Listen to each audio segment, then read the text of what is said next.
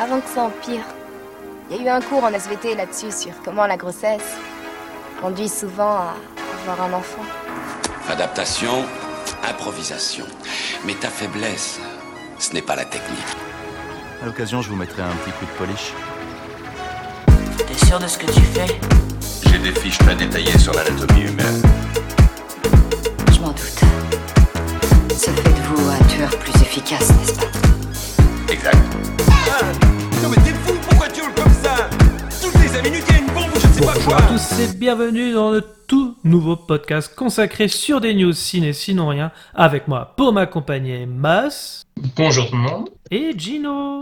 Bonjour tout le monde. Le principe de l'émission est simple, on commentera des news hein, des dernières semaines ainsi qu'un débat sur le cinéma qui potentiellement boude le genre fantasy. On en débat d'ailleurs ensemble dans les cases commentaires afin que vous puissiez également vous exprimer. Nous y répondrons avec plaisir et ça commence maintenant. Commissaire, On nous communique que la police a découvert que la victime du second meurtre portait le même nom que la femme tuée ce matin.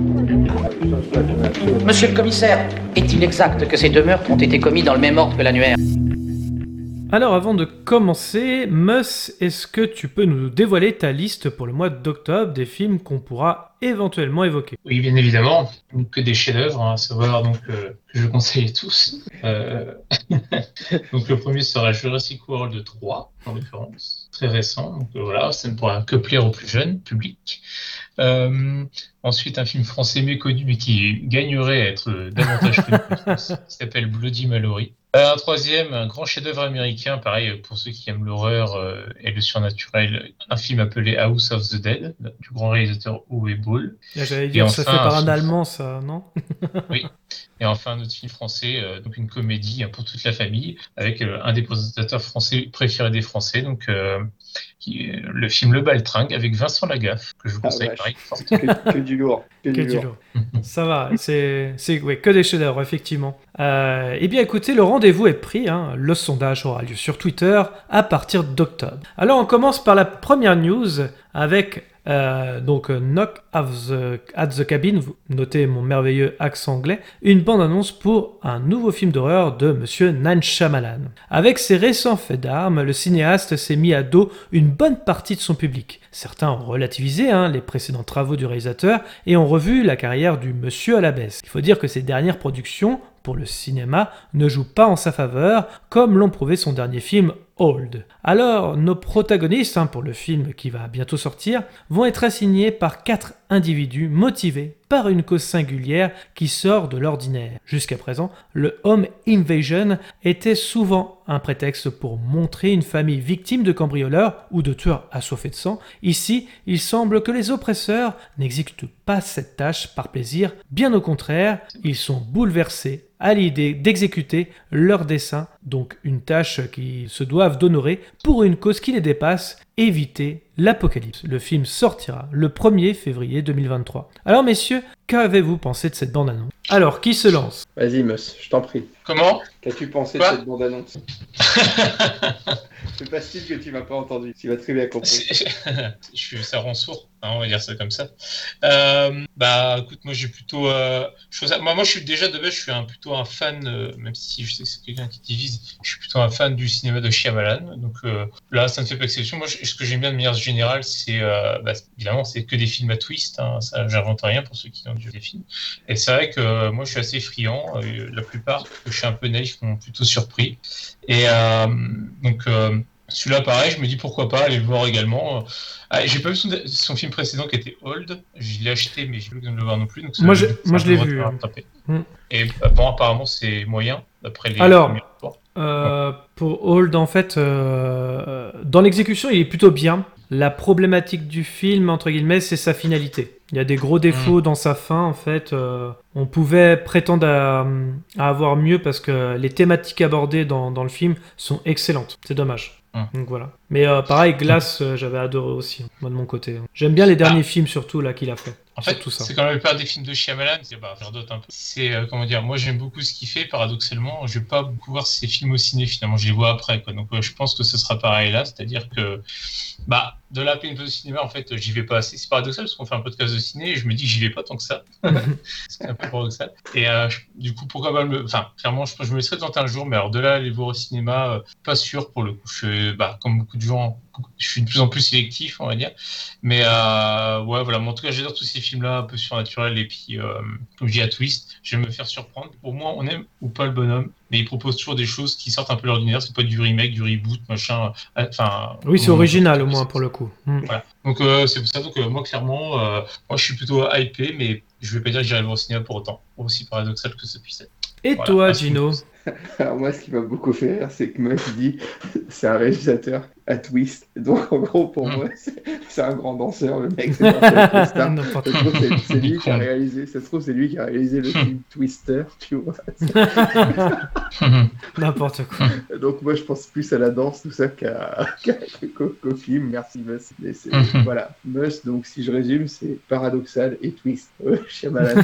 oui, c'est ça. Voilà. C'est bien Une très résumé. grande danse. écoute, moi je suis pas un grand connaisseur de l'univers de Shyamalan, c'est je sais que c'est un, un excellent réalisateur pour certains, qui divise beaucoup pour d'autres. Et euh, bon, après voilà, c'est pas du tout ma cam, mais c'est vrai que la bande-annonce est plutôt, moi je la trouve plutôt bien travaillée de ce film-là. Voilà, bon le Les plans aussi sont pas- très bien travaillés d'ailleurs. Au passage, Oui, je vais, je vais y oui, revenir après, mais. euh, Mais je trouve que voilà, le casting casse pas trois pattes à un canard, quoi. D'avoir euh, Dave Bautista et Ron Weasley ensemble, pour en branlé, quoi, Balek sur 20. Donc, non, franchement, euh, c'est pas non plus le genre de film que j'irai voir. Même si euh, je trouve que techniquement parlant, il y a peut-être quelque chose à sauver. Je crois que tu dis Mhm. ça pour euh, Dave Bautista parce qu'il avait joué dans Army of the Dead, mais sache qu'il a joué quand même dans Blade Runner euh, 2049 Oui, et puis il a aussi joué- il a joué James. Bond, donc euh, faut Oui, pas oui. l'oublier. euh. Oui, il a joué dans Spectre, un rôle muet quasiment. Voilà. Ça lui va bien d'ailleurs, au passage. D'ailleurs, exactement. Mais il arrive à être à la fois euh, inquiétant quand même, euh, enfin là surtout dans la bande-annonce en l'occurrence, euh, et avoir du, quand même un, un certain charisme, mine de rien. Ouais. Enfin, je trouve. Après, ça, c'est c'est le film qui veut ça. Euh, moi, j'ai beaucoup aimé la bande-annonce. j'ai envie de le voir aussi. Euh, comme je le disais tout à l'heure, c'est un petit peu. il essaye de jouer l'inverse de ce qu'on a l'habitude de voir. Là, les oppresseurs, ils essayent de les sauver. C'est ça qui est, qui est intéressant, je trouve, Mm. dans le scénario. Comme disait Meus, euh, on, on va, on va aller chercher l'originalité, hein, toujours. Euh, après, j'ai toujours peur, c'est comme, là je repense à Old, son dernier film, où euh, effectivement le twist peut décevoir aussi, parfois. Donc euh, euh, il y a toujours, il y a toujours comment, une problématique là-dessus. Mais j'ai envie de le voir, les plans sont travaillés, le choix des couleurs aussi est toujours important. Dans le travail de Nan Shyamalan, c'est, ça a toujours été comment, euh, son, son thème de prédilection et aussi le choix euh, de la place des acteurs dans le cadre. Voilà, s'il est à droite, euh, il veut le bien. S'il est à gauche, là, on peut être sur une menace, par exemple. C'est un truc tout bête qu'il a, mais il, fait, il, fait de la, il fait de la mise en scène comme il faut. Et moi, je trouve ça intéressant. Donc voilà. Mm. Après, euh, moi, j'irai le voir au cinéma. Euh, j'ai été voir, euh, j'avais été voir Old au cinéma.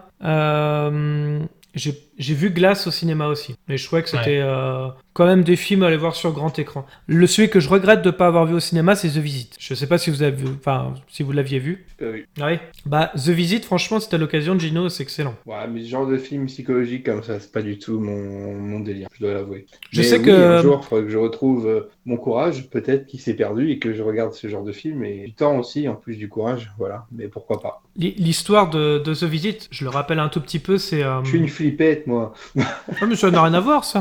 C'est des, euh, des enfants qui vont euh, chez leurs grands-parents en vacances. Et euh, effectivement, euh, il va se passer des choses étranges avec les grands-parents. Et c'est surtout euh, bah, le film, en fait, euh, avec euh, son petit budget et tout, il arrive à te surprendre de, ouf, dans le sens où euh, tu... Enfin, moi, je sais que je me souviens que je m'attendais absolument pas à la fin. Toi, toi, monsieur, tu l'avais vu, The Visit, par contre. Ouais, moi, The Visit, ouais, j'ai, alors, The Visit, j'avais beaucoup aimé pour le coup. Bon, je vais pas, euh, hein, je vais éviter de spoiler pour ceux qui ne l'auraient pas vu, mais effectivement, euh, bon, Shyamalan, je, je l'avais pas trop entendu. Il y a eu beaucoup de pubs, je pense, dessus. Enfin, moi, j'en ai pas beaucoup entendu parler. Je l'avais lancé un soir sans rien attendre de spécial, juste parce qu'à un moment, on sera pas devant. Et j'ai bien aimé parce que, enfin, encore une fois, le côté naïf, euh, euh, j'ai pas du tout vu le truc venir, en fait. Ah, bah, la même. Et du coup, et, et du coup bah, super surprise euh, à la fin, quand en fait, euh, en voyant le truc, j'ai fait ah ouais, c'est un peu tombé de haut quoi. Ah Et, ouais, euh, complètement. franchement, je conseille. Mm. Qui aime le, enfin, bah, T'es tombé, t'es- t'es tombé de ton canapé. T'es tombé de ton canapé. Oui, c'est ça, exactement. Je peux cogner, mais ouais, non, non, franchement, une très bonne surprise pour le. Et j'ai même, euh, enfin, j'ai, c'est forcément subjectif, j'ai, j'allais dire, j'ai même du mal à comprendre si, qui, qui n'aime pas ces films, parce que, enfin, en tout cas, The Visit, je veux dire The Visit, parce que, enfin, franchement, euh, pour le coup, ça fait le graphique, mais encore une fois, moi, ce que je saluerai toujours, c'est euh, de la tentative de vouloir faire quelque chose d'un peu original, en tout cas, hein, qui sort un peu du, du moule, et ça là-dessus, euh, encore une fois, je redote, mais euh, moi, je tirerai toujours mon chapeau pour ça, pour son cinéma à ce niveau-là. Bah, disons qu'il avait une période de creux. euh, il a fait un film After Earth avec Will Smith qui était une catastrophe. Donc c'est pour Mm. ça en fait. Oui, ça, c'était pas. C'était pas terrible. D'accord. Bon, on va passer à la prochaine news. Euh, et là, cette fois-ci, c'est toi, Mus, hein, qui voulait nous parler d'Avatar concernant les spécificités de sa sortie. Pour la, sortie en 4K, bah, après, euh, moi, en tant que dire, puriste, je des fleurs, hein, faut pas exagérer. Moi, j'adore les belles images. En même temps, quand tu vas au cinéma, a priori, c'est que tu aimes les belles images de manière générale. Et euh, bah, je pense que toi et moi, comme Gauthier, on a été, on s'est convertis au 4K, notamment à domicile. Et euh, bah, quand c'est bien fait, c'est toujours plaisant à l'œil. Et clairement, moi, j'inciterai toujours les nouvelles technologies au cinéma, notamment, bah, je pense. Bah, on en parlait un peu, on en parlait déjà, c'est, euh, je fais le parallèle avec un film qui est sorti très récemment, Top Gun 2, ou en, en salle Ice, moi c'est là où je l'ai vu par exemple dans un CGR, bah, pff, quand tu as de la qualité comme ça, que ce soit d'ailleurs sonore, hein, parce que ça on l'oublie aussi, mais aussi Mm. d'image, bah, surtout les films à grand spectacle, parce que c'est sûr que c'est un film d'auteur, euh, voilà, l'intérêt il est beaucoup plus minime, mais des films comme ça où il y a de l'action, euh, ça bouge dans tous les sens, et que bah, tu as une image euh, léchée aussi de la part du réalisateur, bah, là c'est là où tu as l'HDR, pareil, bah, le côté contraste, enfin, à tout niveau, je veux dire, de cette nouvelle technologie-là, euh, c'est là où t'en sors la, quintessence des blockbusters. Donc, clairement, oui, moi je me dis, faut. Enfin, moi j'inciterai toujours des trucs comme ça. Après, effectivement, faut aussi qu'il y ait du fond dans le film. hein. Ça, on en parlera toujours. Bon, j'ai toujours mes petits griefs sur les, les Marvel. hein. Suis sur ce petit parallèle-là. Euh, même s'ils ont une belle image, mais qui sont nuls à chier, bon, euh, faut quand même un scénar derrière. hein. C'est quand même mieux. Mais clairement, ouais, ouais. Euh, Les films comme ça, comme Avatar, donc c'est vrai qu'on parle aussi Abyss, True Lies. Bon, bah, la filmographie de James Cameron. Ah, moi, je suis un fan du bonhomme. Vous aussi, je pense. Enfin, peut-être moins toi, Gino. hein. Enfin, un peu plus mitigé, peut-être. Je vois pas la James table. Cameron, si, si. De manière je- générale. J'apprécie euh, l'œuvre de, de Ouais. l'homme, quand même, bien sûr. Donc euh, c'est pour ça. Enfin, je me dis moi, euh, j'adore voir ces films et là, de voir des qualités comme ça, euh, moi je, je signe tout de suite. Donc euh, moi, pour moi, c'est un grand oui. Clairement, je plébiscite ce genre de technologie. Je Mais alors, du coup, j'ai envie de te poser la question qu'est-ce que ça change euh, justement euh, le, le remaster 4K par rapport à. à Bah, sa je le dire, en fait, bah, pour ceux qui sont pas très au fait hein, de ces nouvelles techno, mais euh, entre la précision, bah, le grain de la peau, la précision de l'image, le contraste aussi, bah, typiquement, bah, ceux, par exemple, euh, je pense toujours à ça, ont la chance d'avoir une OLED chez eux, euh, qui ont des films en 4K, là, c'est incroyable. De toute façon, il suffit de mettre un LCD à côté. Et, euh, bah, de toute façon, j'ai toujours dit, tu mets un comparatif à côté, tu mets le film en DVD ou en Blu-ray conventionnel et en 4K, HDR, etc. Là, tu te fais, ah ouais. En fait, vraiment, souvent, genre, euh, pour ceux qui n'ont pas trop l'habitude, tu mets ça côte à côte, tu vois tout de suite la différence. Et puis, quand tu es habitué euh, au luxe, hein, comme dans tout domaine, bah, tu as du mal à revenir en arrière. hein. Donc, ouais, clairement, euh, la, la précision, les détails, euh, tout ça Alors, gros plan, plan large. Y Effectivement, il n'y a, il y a pas que ça, parce qu'effectivement, euh, le, le côté en fait, de la plage dynamiquement augmentée, ils, offrent- ils offrent plus de contraste, ça tu l'as dit, mais surtout une autre colori- colorimétrie. et c'est surtout au- aussi, il y en a beaucoup qui, à l'époque, en 2009, où Avatar en fait avait une perte de luminosité, d'accord euh, Surtout en 3D, d'accord Et Ouais. donc euh, là, en fait, euh, le côté HDR, en fait, compense cette perte de luminosité due à la 3D. Donc on ne perd Ouais. Oui, plus rien à l'image. Euh, notamment là, on- comme on disait aussi dans la séquence de rencontre nocturne entre Jack et euh, qu'on a l'impression de découvrir pour la première fois. En tout cas, c'est ce que disent les spectateurs hein, par rapport à, Mm. à cette nouvelle ressortie. Et à noter aussi que le son a également été repensé pour être plus riche et détaillé qu'auparavant également. Il a copié sur euh, Luc Besson pour Lucie, c'est ça? C'est ça. Exactement. réputé pour ça. Et euh, aussi, aussi, la ressortie, euh, ça permet aussi également, euh, la, bah aussi de pas oublier, parce que quand même 2009, ça date un petit peu, euh, qu'Avatar existe et qu'une deuxième sortie arrive, le deuxième opus, à la fin de l'année également. Mm, mm. Et c'est vrai que comment euh, James Cameron, euh, du coup, euh, pour euh, cette ressortie, euh, a mis les bouchées doubles pour Avatar, tout simplement. Et apparemment, les grosses différences se voient à l'écran. donc, c'est quand même, je pense, surtout le plus grand film, en tout cas celui qui a rapporté le plus, qui est toujours numéro 1, il me semble d'ailleurs. Oui. Euh, donc euh, c'est, je pense que c'est important qu'il ressorte, euh, surtout quand Avatar 2 va sortir. Hum. Donc voilà, euh, un petit mot quand même, euh, Gino, par rapport à tout ça. Oui, oui, un petit mot par rapport à ça. En effet, euh, je même si j'aime bien l'œuvre du bonhomme, c'est vrai qu'Avatar, c'est pas le film que j'ai vu et revu le plus de fois. Donc c'est vrai que même l'histoire en elle-même, il y a quelques et morceaux d'histoire que j'ai euh, certainement oubliés. Donc si tu veux, euh, je serais pas le comment dire contre le revoir au cinéma dans, et avec un œil totalement nouveau. Alors je serais pas le puriste à dire ah oui là c'est bien mieux sur cette scène-là que par- auparavant parce que j'ai plus les comment dire les repères visuels euh, que j'ai pu avoir lors de et pour moi Avatar c'était la toute première séance 3D de ma vie au cinéma à l'époque quand il est sorti. Donc autant te dire que les fois où je l'ai vu elles sont rares depuis le- la date de la sortie du film. En revanche je pense que l'idée est de Cameron elle peut paraître purement et simplement commerciale mais comme je l'avais signalé à l'époque quand on avait évoqué la saga du, Seigneur des Anneaux hum, comment euh, euh, l'ami euh, Peter Jackson avait réalisé ses films dans, on va dire, les, quasiment les trois à la, en même temps pour obtenir une cohérence à la fois visuelle, esthétique des personnages et autres et des décors. Là, en l'occurrence, le 2 sortant bientôt, il bénéficiera des mêmes technologies du coup que le premier, remasterisé. Donc, en- pour un, un ensemble cohérent, je trouve ça euh, plutôt euh, bien vu et, et une volonté propre du bonhomme d'a- d'apporter du soin à sa propre œuvre. Ah, si on fait un parallèle euh, avec le jeu vidéo, ça fait comme Last of Us. Bon, il y a remasterisé le 1 là, qui vient de sortir euh, du coup. Ce Exactement. côté d'avoir une cohérence même graphique avec le, le deuxième qui est plus récent. Oui, bien sûr, bien sûr. Mais après, euh, il y a aussi évidemment le côté pognon facile, comme on a dit. Hein. Mais faut pas se mentir, faut pas se mettre des œillères. Mm. Il y a aussi ça, mais bon, ils ont bien raison. Mais ça peut être. euh, voilà. Mais, Mais là, il y a je une- me dis, c'est- j'ai j'ai l'impression que contrairement par exemple à, à Spider-Man No Way Home, qui a ressorti au mois de septembre aussi, euh, Mm. contrairement au- à No Way Home, où il y a eu 7 minutes de plus, euh, bref, aucun intérêt. Là, il y a une refonte graphique pour certains éléments, certains effets spéciaux, le 4K qui euh, redéfinit la colorimétrie. Il y a quand même une- un vrai travail derrière, contrairement effectivement à certains films qui ressortent. Même si effectivement, comme dit Meus, ce serait se mettre des œillères si le côté pognon facile serait pas là. Mais il y a eu un réinvestissement dans le film quand même, mine de rien. Mais ce- cependant, je trouve que ça a plus de, de valeur et de plus-value sur un film comme Avatar de remettre ça au goût du jour que, de, que sur euh, les Marvel qui s'en suivent, s'en suivent, où là, euh, c'est, on est sur de la rechussée de scénario, on change juste euh, le super-héros et tout. Non, aucun intérêt. Voilà. Mais pour Avatar, c'est même étonnant, tu vois, je suis même surpris que ce soit pas euh, un film qui fasse partie de mes, euh, de mes classiques à moi, en fait. Voilà, je, je ne sais pas pourquoi. Mais je, mais je l'aime beaucoup, ce film. Il, est- il, est- il est- il est- il se regarde très bien. C'est un bon divertissement, mais c'est vrai que je, même, même s'il il a, il a marqué son, son époque à ce moment où c'était, on va dire, la vulgarisation de la 3D au grand, pour le grand public, je pense que ce film, euh, c'est dommage qu'il enfin, il n'aura pas la même caisse de résonance euh, dans la, dans la filmographie de Cameron qui a pu l'être euh, le Titanic, le Terminator ou, euh, ou euh, par exemple Abyss ou True Lies. Quoi. Voilà. Je pense qu'il essaye de faire son propre Star Wars, si j'osais dire ça. Ouais, de, sa, encore. de sa franchise à lui, avec un univers vraiment riche, auquel on pourra même, je pense, avoir énormément de suites. On est plus sur un, un délire fantaisiste, plus, Mm. et que science-fiction. Enfin, ça Il y a le côté technique aussi. mais- hein. Mm. Oui, oui. Voilà. Après, moi, écoute, euh, c'est de la créativité, je, je prends.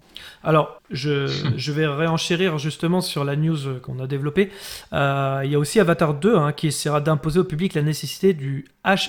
Je ne sais pas si vous Ouais. connaissez, c'est le High Frame Rate, euh, c'est-à-dire une augmentation du nombre d'images par Ouais. seconde, euh, puisque un film c'est limité à 24 hein, depuis une réglementation imposée par l'arrivée du parlant, bien évidemment. Euh, maintenant que l'usage de la pellicule est de plus en plus rare, il est absurde de contraindre la grammaire du 7e art à un défilement de l'image archaïque. En tout cas, néanmoins, l'aspect télévisuel a fortement déplu euh, ou désintéressé le public lors des expérimentations de Peter Jackson avec le Hobbit. Alors, je ne sais pas si vous vous souvenez de ça. Euh, le Hobbit, il avait une texture un peu, un peu étonnante et parfois dégueulasse. Euh, mais James Cameron, lui, propose une solution très intéressante grâce au logiciel TrueCut Motion de pixel work. Alors ça, c'est encore une fois, c'est un peu technique. Mais pour faire simple, il devient possible de remasteriser des films tournés en 24 images par seconde en les dupliquant celles-ci jusqu'à 48. C'est le cas Mm. sur cette ressortie d'Avatar, bien évidemment, hein, le premier. Et Cameron devrait le proposer également sur le Blu-ray 4K de Titanic. Mais surtout, le HFR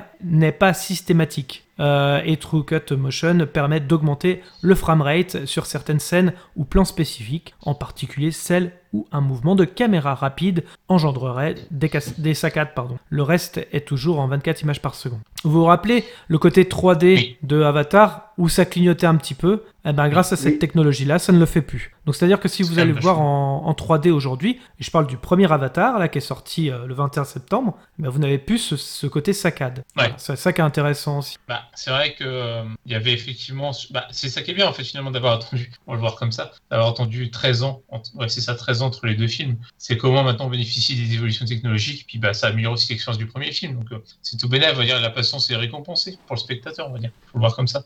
Il y a bien. aussi euh, certains spectateurs qui parlaient de justement on a moins cette sensation de look jeu vidéo Ah par oui, rapport aux bah. effets spéciaux. C'était Oui. pas choquant, je trouvais. moi. Oui, mais bon, voilà, comme ça, ça pouvait gêner certains. Là, c'est un peu plus réaliste, dirons-nous. Entre guillemets. hein. Hmm. Je mets vraiment entre guillemets pour le côté réaliste. hein, c'est quand même des grands hommes bleus.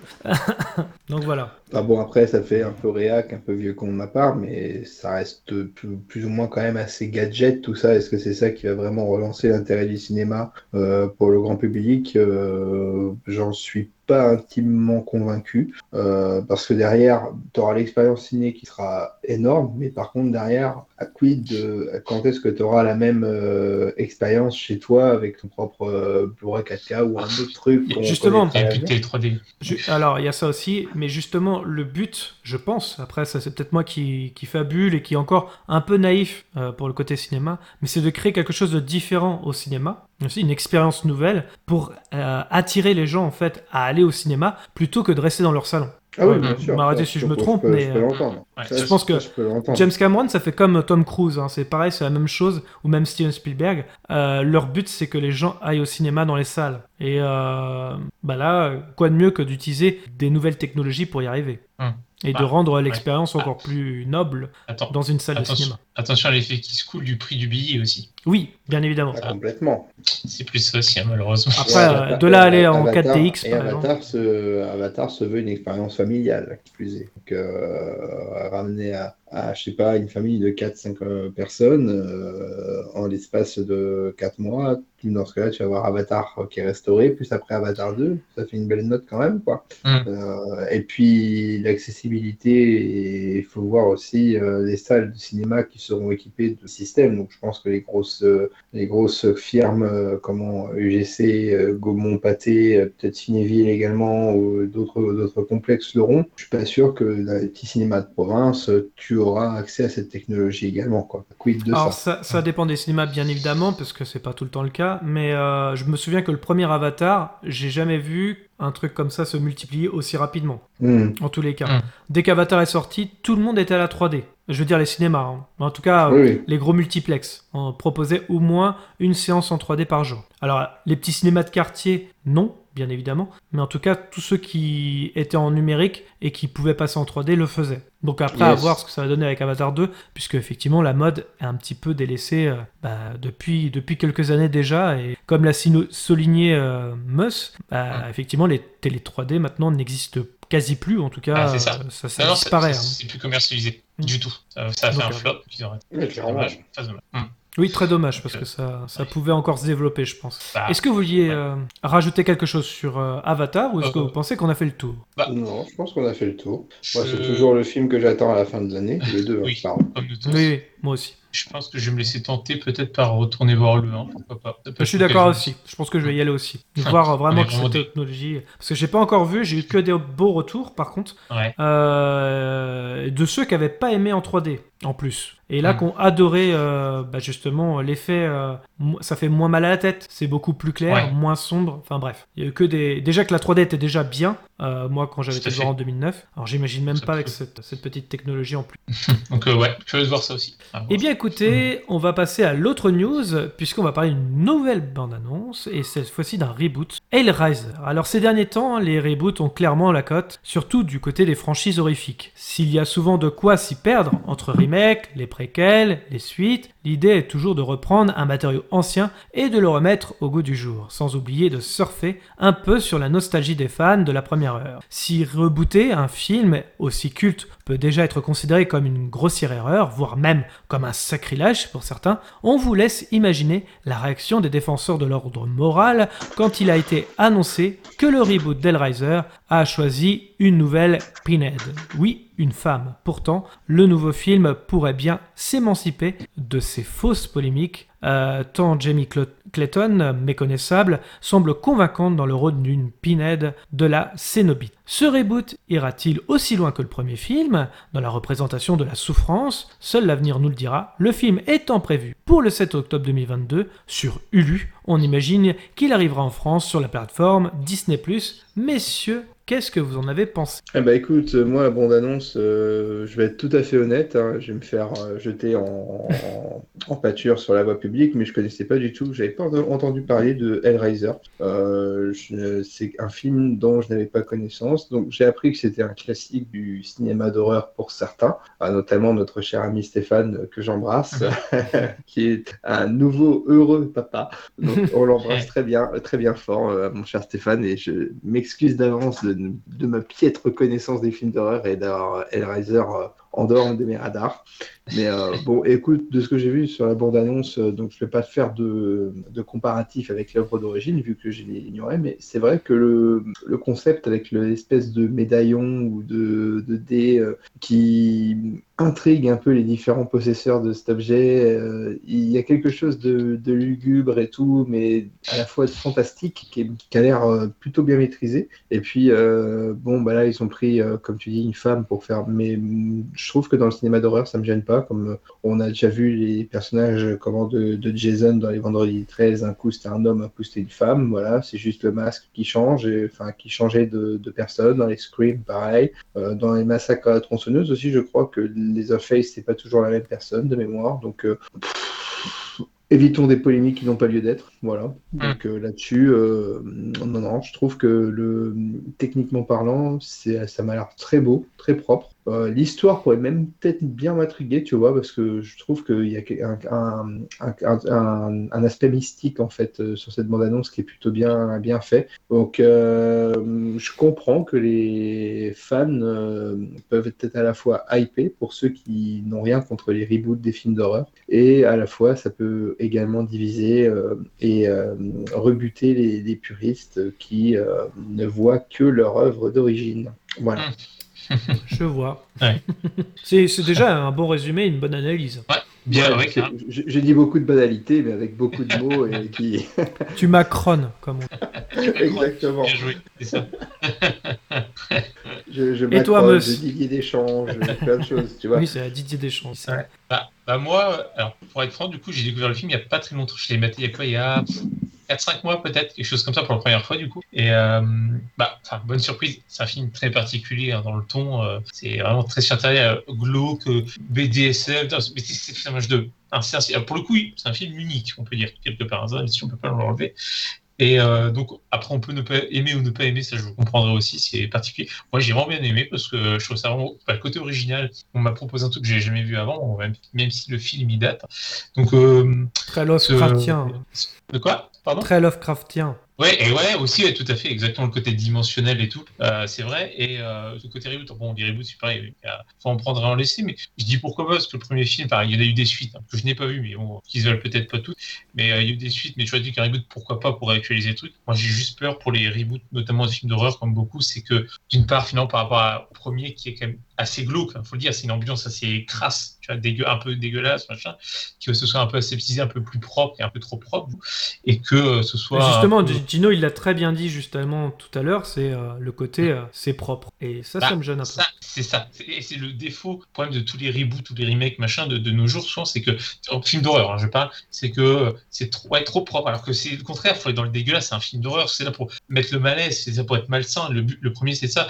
Et c'est juste ça dont j'ai peur. Alors, je me- c'est con parce que pour le coup, je me dis que ça peut être un, un bon reboot parce que je dis premier date. L'idée de le réactualiser, euh, pourquoi pas. Mais voilà, si c'est pour en faire un truc euh, aussitôt vu, aussitôt oublié, j'ai juste un peu peur de ça, malheureusement, du fait qu'il soit un peu trop à Et voir. quand, vous, et quand vous parlez de ce côté propre, justement, ça m'intéresse d'avoir votre point de vue là-dessus. Quand tu dis il faut que ce soit sale, un peu euh, Oui, c'est premier. mais euh, quand tu parles, c'est pas uniquement sur l'action, mais également sur le rendu visuel de l'œuvre. Oui, c'est ça que tu veux dire? fait. Le côté euh, un peu oppressant. Je vois, euh, quand tu vois les vieux massacres à la tronçonneuse avec les effets, euh, c'est la pellicule de l'ancien temps, tu vois, les- avec un Ah, filtre un peu ancien, tout ça. fait. hein. Ils ont respecté ça pour le coup, tu vois, dans les remakes de Mm, Massacre à la d'accord. tronçonneuse des années 2000, 2003, 2005, si j'ai pas de bêtises dans ces De eaux-là. très bons remakes en passage. Comme quoi, Oui, on dit souvent que les remakes. sont Ouais. là, mais ce- Eh ben, ceux-là, ils sont très très bien faits. Et pour le coup, ils respectent bien le ton des films originaux, c'est-à-dire que voilà, le côté crade, hyper pesant, malsain, voilà. Là, pour le coup, c'était vraiment bien retranscrit.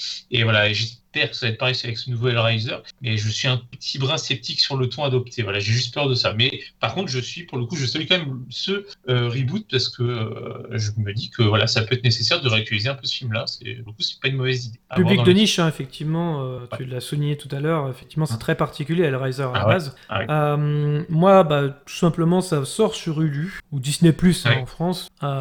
J'ai un gros problème avec ça déjà. Euh, dans le Ah, sens ouais. où, euh, bah, est-ce que vous, avez, vous vous souvenez déjà de Prey, euh, c'est-à-dire le, Mm. comment le, reboot, ou non, pas le reboot, c'est pas le vrai, mais en tout cas le passé de Predator, on l'a déjà oublié. Parce qu'en fait, euh, comme dit Meus, c'est souvent des, des œuvres assez aseptisées, il se passe pas grand chose en fait. Et ça, moi j'ai peur pour Hellraiser. Je le regarderai parce que bon, euh, pourquoi pas, parce que je, je suis pas fermé non plus. Mais je sais très bien que ça va être le genre de film, effectivement, aussitôt vu, aussitôt oublié, malheureusement. Ouais. Moi, ça m'a pas, ça m'a pas paru euh, l'essence même du, du premier film. Euh, je retrouve pas la patte, je retrouve pas l'ambiance. Personnellement. Euh, et c'est pas le fait que ce soit une femme, hein, je précise encore, hein, ce serait, ça n'a rien à voir. Je préfère le, le souligner quand même. Ah, et puis surtout qu'il y a des, on va dire des jurisprudences, on va dire ça comme ça, parce qu'il y a eu finalement, tu vois, depuis 10-15 ans, il y a eu beaucoup finalement de, de remakes de films d'horreur qui datent, et euh, c'est souvent mi-figue, mi-raisin, quoi, on va dire. Voilà, Euh, on, sauce. on balance une pièce et euh, à, à voir si ça tombe sur pile ou face. ouais,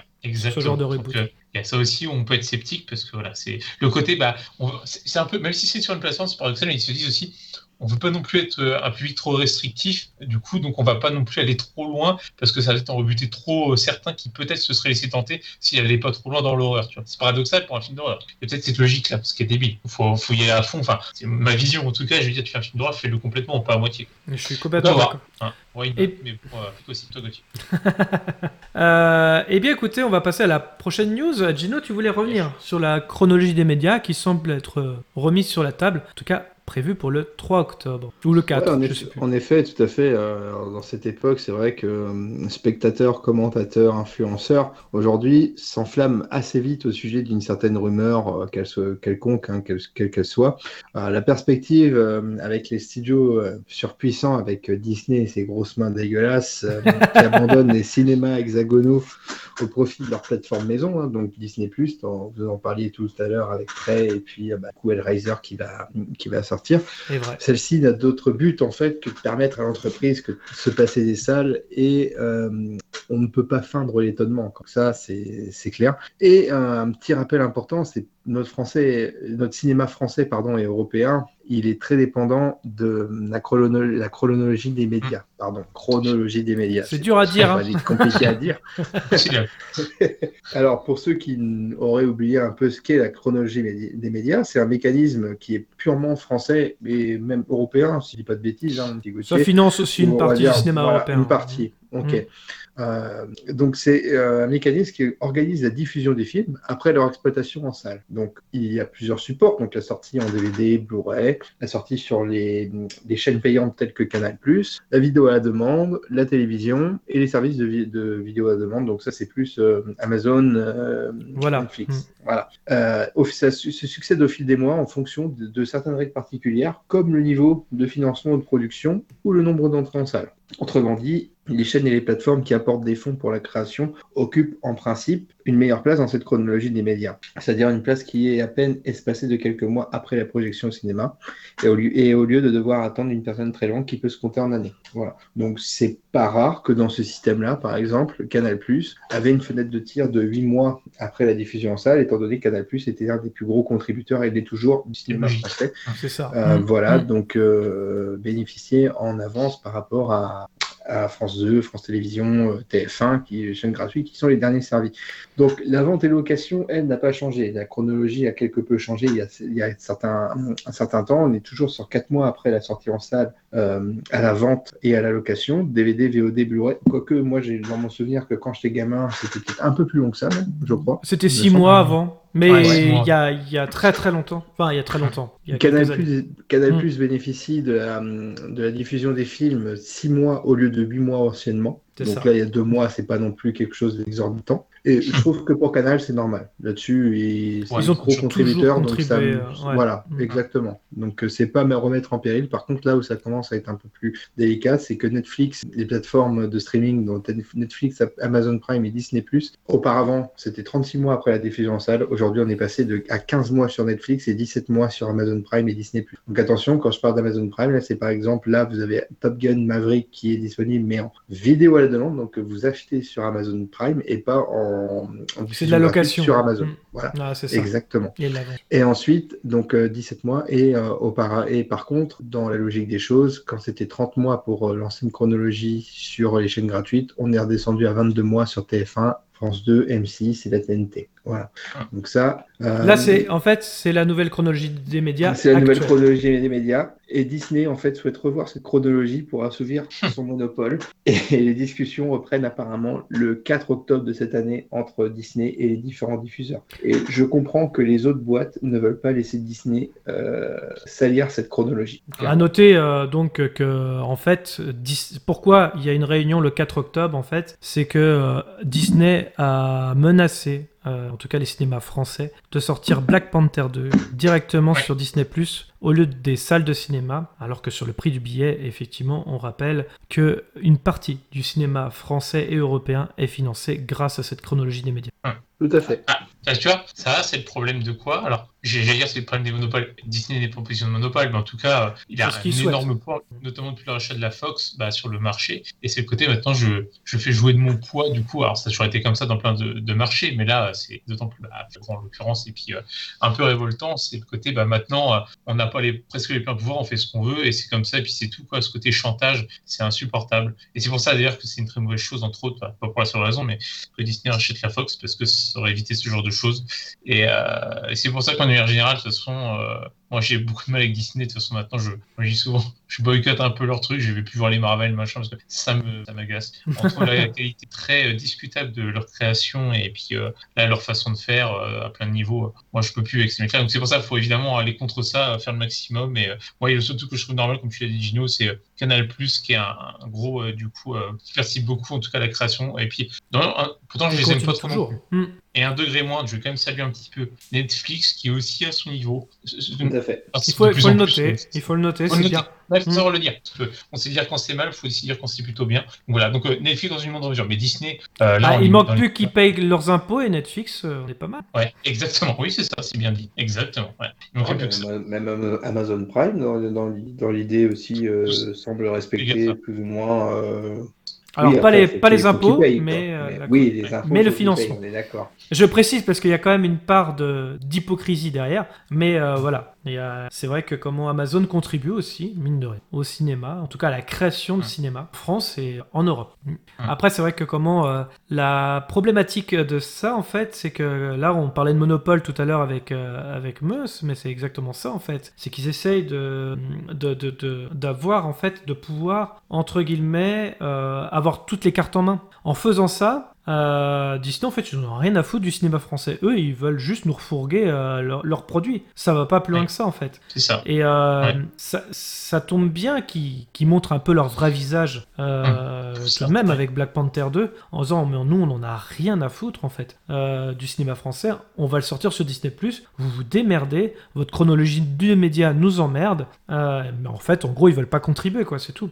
Et ça pose un autre problème, c'est qu'en faisant ça et en étant autour de la table le 4 octobre, s'ils arrivent à faire pression, moi ce que j'ai peur, c'est que justement notre cinéma, qu'il soit français ou européen, peu importe, eh ben du coup, euh, soit standardisé Disney et non pas, euh, bah en fait, euh, on a la chance, nous en France, d'avoir un cinéma, comment on dit déjà, avec énormément de genres, avec énormément de, bah pareil, de... Cinéma éclectique. Voilà, exactement, Ouais. je cherchais le mot. C'est ça. On a, on a cette chance-là, nous, euh, en Europe, contrairement aux États-Unis où euh, ils sont abreuvés de Disney. hein. Quand on sait qu'une production sur quatre, euh, c'est Disney, ça fait peur, quelque part. C'est vrai. Donc voilà. Donc, euh, C'est pas faux. Ouais, donc c'est pour ça, donc ça, ça pas être facile, mais bon, est-ce que les pouvoirs publics, euh, on va avoir envie de dire, de dire ça met un peu les couilles de, de résister, de faire le drone, de pas leur euh, manger dans la main, ou est-ce qu'ils vont céder parce que, je sais pas, au niveau, euh, encore une fois, euh, bah, toujours pas les financiers, euh, vont réussir avec leur chantage à les faire plier, on va voir. Moi, il faut qu'ils tiennent pour moi, hein, parce que justement, le problème, c'est que là, s'ils ouvrent la boîte de Pandore, s'ils les laissent faire, derrière, il y en a d'autres qui vont vouloir, bah, on parlait d'Amazon Netflix, ils vont dire, bah, du coup, vous faites euh, pour nous aussi, vous nous faites des fleurs, enfin, ça va être, tout le monde va poser de son poids pour, voilà, faire du chantage, et non, il y a un moment, voilà, on met des règles, comme vous l'avez dit, la diversité de ça, là, il y a un financement qui est comme ça, nous, on a nos, notre fonctionnement au niveau de la culture, euh, je pense que on peut retrouver des critiques, hein, comme on dit, mais euh, Ouais. globalement, voilà, il permet d'avoir un certain, éclecti- certain éclectisme, et euh, c'est important, euh, comme disaient, comme disaient les, comment, les inconnus, c'est important, l'éclectisme. Exactement. Si on paye le Non, voyage. et puis, et puis ce qu'est- ce là-dessus, euh, ça se trouve, ça va être. Ils font pression pour obtenir une négociation et faire descendre les 17 mois à, je sais pas, à 12, euh, 12 mois, Ah oui. comme ça. C'est. Euh, c'est dangereux dans le sens où c'est vrai que je trouve qu'on on- dans ce cas-là, c'est aller contre l'industrie du disque et euh, c'est pas les c'est pas les aider quoi. Donc, euh, Il y a aussi, euh, euh, je, je crois que, alors, je, je me suis pas euh, penché sur le sujet, mais certains pays ont abandonné cette chronologie des médias, comme l'Italie. Il me semble que l'Italie l'avait, et Mhm. euh, c'est une catastrophe. Le cinéma italien euh, Ah, s'effondre. bah, tu vois, c'est possible. Mhm. Alors je sais Ça plus si c'est ouais. l'Italie, hein, j'ai un petit doute là Oui. pour le coup. Mais il y a un Oui, des ça. pays européens qui a abandonné cette chronologie des médias et c'est une, catastrophe. Et pourtant, il faut bien, il faut bien qu'on puisse signaler quand même à, à nos auditeurs quand même que l'Italie, la Cinecittà, est quand même un des pionniers du, du cinéma euh, européen quand même et Ben, marqueur de il y a de très grands films d'époque, italiens. notamment les films d'horreur. euh, certains films d'horreur ont été réalisés par des, des grosses productions italiennes. Des Cinéma par la euh, Didio des- aussi. Exactement. Donc, je crois que l'un des films les plus polémiques de l'histoire, euh, Cannibal Holocaust, est l'œuvre d'un réalisateur italien. Oui. Ouais. Exact. Et N'oublions pas aussi les, euh, les réalisateurs Les comme euh, Dario Argento. Ouais, les films de Roberto Mm. Benigni aussi, tu vois. Roberto exemple, Benigni, ça, euh, merde, euh, comment il s'appelle J'ai oublié. il, il est connu. Ah putain, c'est un plus connu des, réalisateurs. Giovanni Panzani. Enrico Morricone. Bah, et, et- Ennio Morricone, Exactement. Sergio Leone. Voilà. Là, il y a eu des grands, des grands cinéastes italiens. Mais c'est vrai qu'en France, le problème, c'est que les gens, euh, en tout cas les spectateurs, pensent cinéma français, pensent comédie lourdingue française. En fait, euh, il y a beaucoup plus de, de films français euh, avec énormément de genres qui sont excellents. Faut Oui, juste aller les voir. Il n'y a pas que des merdes hein, en cinéma français. Non, et puis même, on finance, euh, on finance aussi un mais- certain cinéma anglais, qui est excellent aussi. Voilà, faut pas l'oublier. Ah, tout à fait. Euh, on va passer à la prochaine news où euh, on va parler de cinéma américain. Donc un cinéma différent de Marvel, puisqu'on va parler de Steven Spielberg, qui dévoile son dernier film, en tout cas, par une bande-annonce. Alors que le mois de septembre 2022 n'est pas encore terminé, la liste des films prometteurs de 2023 ne cesse de s'allonger. Entre le prochain film, réalisé par l'inégal mais passionnant Monsieur Nan Shyamalan, puisqu'on en a parlé tout à l'heure, le retour de Darren Aronofsky, qu'on va parler tout à l'heure, The Whale, et le très attendu nouveau long métrage réalisé par Christopher Nolan, Oppenheimer, les noms les plus excitants du cinéma contemporain préparent leur nouvelle cartouche. Eh bien, le film s'appelle Fablesman. Ce film n'est pas la façon, en tout cas, de Steven Spielberg de dire qu'il reprend sa retraite, euh, mais que c'est son chant de cygne. Ne croyez rien de tout cela. Une belle et douce nouvelle pour les amoureux du cinéaste qui continue aujourd'hui à nous livrer des grands et beaux films comme euh, Pentagon Pepper, Ready Player One, ça je suis un peu moins euh, d'accord, mais bon, et le son remake de West Side Story. Notez alors Ah. dans vos agendas, The Fableman sortira dans les salles de cinéma française le 25 janvier 2023. Alors messieurs, qu'est-ce que vous pensez de cette bande-annonce Gino, je vous en prie. Ouais, non, je, oui, je, je disais juste avant, euh, quand tu étais Ready Player One, je te voyais faire la moue, mais euh, moi j'ai bien aimé, même si c'est très fan service, hein, on est, euh, comment, on est, on est d'accord là-dessus, hein, c'est c'est pop culture, euh, pop référence à mort, voilà, c'est Oh, c'est pas ça le problème de Ready Player One. c'est un, bon, c'est quoi? Ah bah c'est le quoi problème scénario, ça n'a aucun sens. Oui, bah, évidemment, mais c'est un jeu vidéo. Il y a des jeux vidéo euh, qui n'ont aucun sens, qui n'ont ni queue ni tête. Et ça, pff, si tu veux, ça m'a pas, ça m'a pas gêné plus que ça. Alors si, Mais- je peux te détruire le film si tu veux. En, Ah, une, mais en- en- en une anecdote. Ouais, bien Imagine, tu joues un jeu en ligne, d'accord? Ouais. Tu joues avec des gens dans un jeu en ligne du monde, dans le monde, hein, d'accord? Eh bien, ils sont Oui. dans le film tous voisins. Ça tombe bien, donc. voilà. Ah oui, oui, oui, oui, oui, oui, oui, c'est vrai. Et, Si veux, les gens tombent sur les héros comme par hasard à chaque fois au bon moment. Moi, Oui, ça me gêne, vrai. perso. Ça, c'est vrai. Ça, ça là-dessus, c'est vrai que je suis d'accord avec toi. C'est pas le problème de la pop euh, culture, ça on s'en fout. C'est un truc facile ou quoi que ce soit. Ça, là-dessus, j'en conviens. Après, pour, pour généraliser, comment. euh, Ah oui, j'ai oublié de... que l'héroïne a une tache de naissance, elle se croit moche. C'est une bombasse la meuf, hein. je comprends pas. Ouais, bon, ça, euh, oublions, c'est anecdotique. D'accord. Mais Enfin bref. Mais je peux Je continuer, disais- hein, si. Ré- Je disais que Ready Player One, si tu veux, c'était un bon moment que j'ai passé au cinéma. C'était un film que j'ai été voir comme ça. Je me suis dit, c'est pas le meilleur film de l'année, on est d'accord, mais ça passe. Voilà. Ah, c'est pas, le meilleur film de l'année, selon tes critères à toi, j'en conviens. Mais moi, je viens. Voilà. Et euh, non, mais. Mais je veux dire du bien après, hein, t'inquiète. oui, est-ce que tu peux me laisser finir Non, Spielberg, euh, si tu veux, moi, c'est un réalisateur que j'adore. Voilà, c'est, ça fait partie des classiques. Qui aime le cinéma aime Spielberg. Voilà, il y a des, il y a des films qui, il y a du, il y a du bon et du moins bon. Euh, forcez-vous à regarder, par exemple, l'excellent euh, Liste de Schindler, si vous n'avez pas vu. Euh, Les Dents de la Mer, c'est du classique de chez classique. Vous voulez quelque chose de plus léger? Allez, prenez Indiana Jones. Allez voir euh, comment merde Jurassic Park, c'est magnifique. C'est un peu plus léger que en, niveau thématique que la liste de Schindler, c'est clair. Mais vous voulez vous prendre la tête, allez voir Le Pont des Espions, par exemple. Ça, c'est un film un peu plus un peu plus lent en termes de rythme. Euh, Oui. Munich aussi, oui, exactement. T'as tout à fait raison. Minority Report, très bien. Minority Report, excellent. Voilà, tu vois, on en a cité plein. Et j'ai eu la chance de voir le premier aussi, euh, son, son premier long Duel. métrage, Duel. Mm. C'est c'est- l'histoire tient sur un post-it, mais c'est c'est génial. Voilà, D'ailleurs, ce mec petit- est- petite anecdote pour duel. À la fin, quand il y a le, le camion qui tombe dans un ravin, c'est le même bruit que le requin quand il meurt dans les dents de la mer. D'accord, j'avais pas- même pas fait gaffe. Exact. Mais j'ai vu qu'une fois Duel, donc euh, le bruit, si tu veux, c'est vrai que j'ai j'ai pas, j'ai pas ça en mémoire. Mais Duel, c'était euh, hyper bien réalisé pour un premier, un premier film, quoi. Un concept Mm. tout simple, une course-poursuite, voilà. Un, un taré en, en camion. Donc, avec le côté suggestion qu'il a repris pour Les Dents de la Mer avec le requin qu'on ne voit qu'en fin de film. Et là, c'est la même chose avec le, le camion. Non, franchement, euh, là-dessus, nickel. Et euh, pour parler du film qui va sortir, The Fablemans, on est sur un film d'époque. Alors, il avait fait un peu ce genre de choses avec euh, Arrête-moi si tu peux, Attrape-moi si tu peux. Je sais plus comment Arrête-moi si le- tu peux. Arrête-moi. Arrête-moi si tu peux.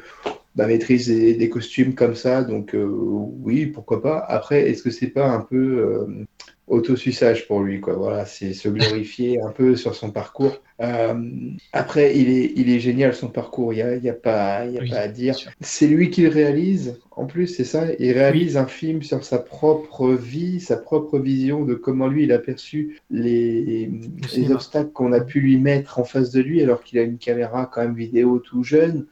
Ouais, il n'a pas eu, il n'a pas l'air d'avoir eu une enfance malheureuse, ce petit jeune homme. Donc, euh, écoute, si, Mm. si c'est pour rendre hommage à sa famille, très bien, pas de problème. Mais Mm. moi, pour la, pour la carrière de Spielberg, j'ai vu un reportage euh, qui dure plus de trois heures sur OCS qui s'appelait Spielberg, tout simplement, un film documentaire sur lui, et c'était tout aussi bon. Mais par contre, le film peut être curieux, je regarderai ça quand il passerait sur les plateformes, voilà. Mais j'irai pas au cinéma voir The Fableman.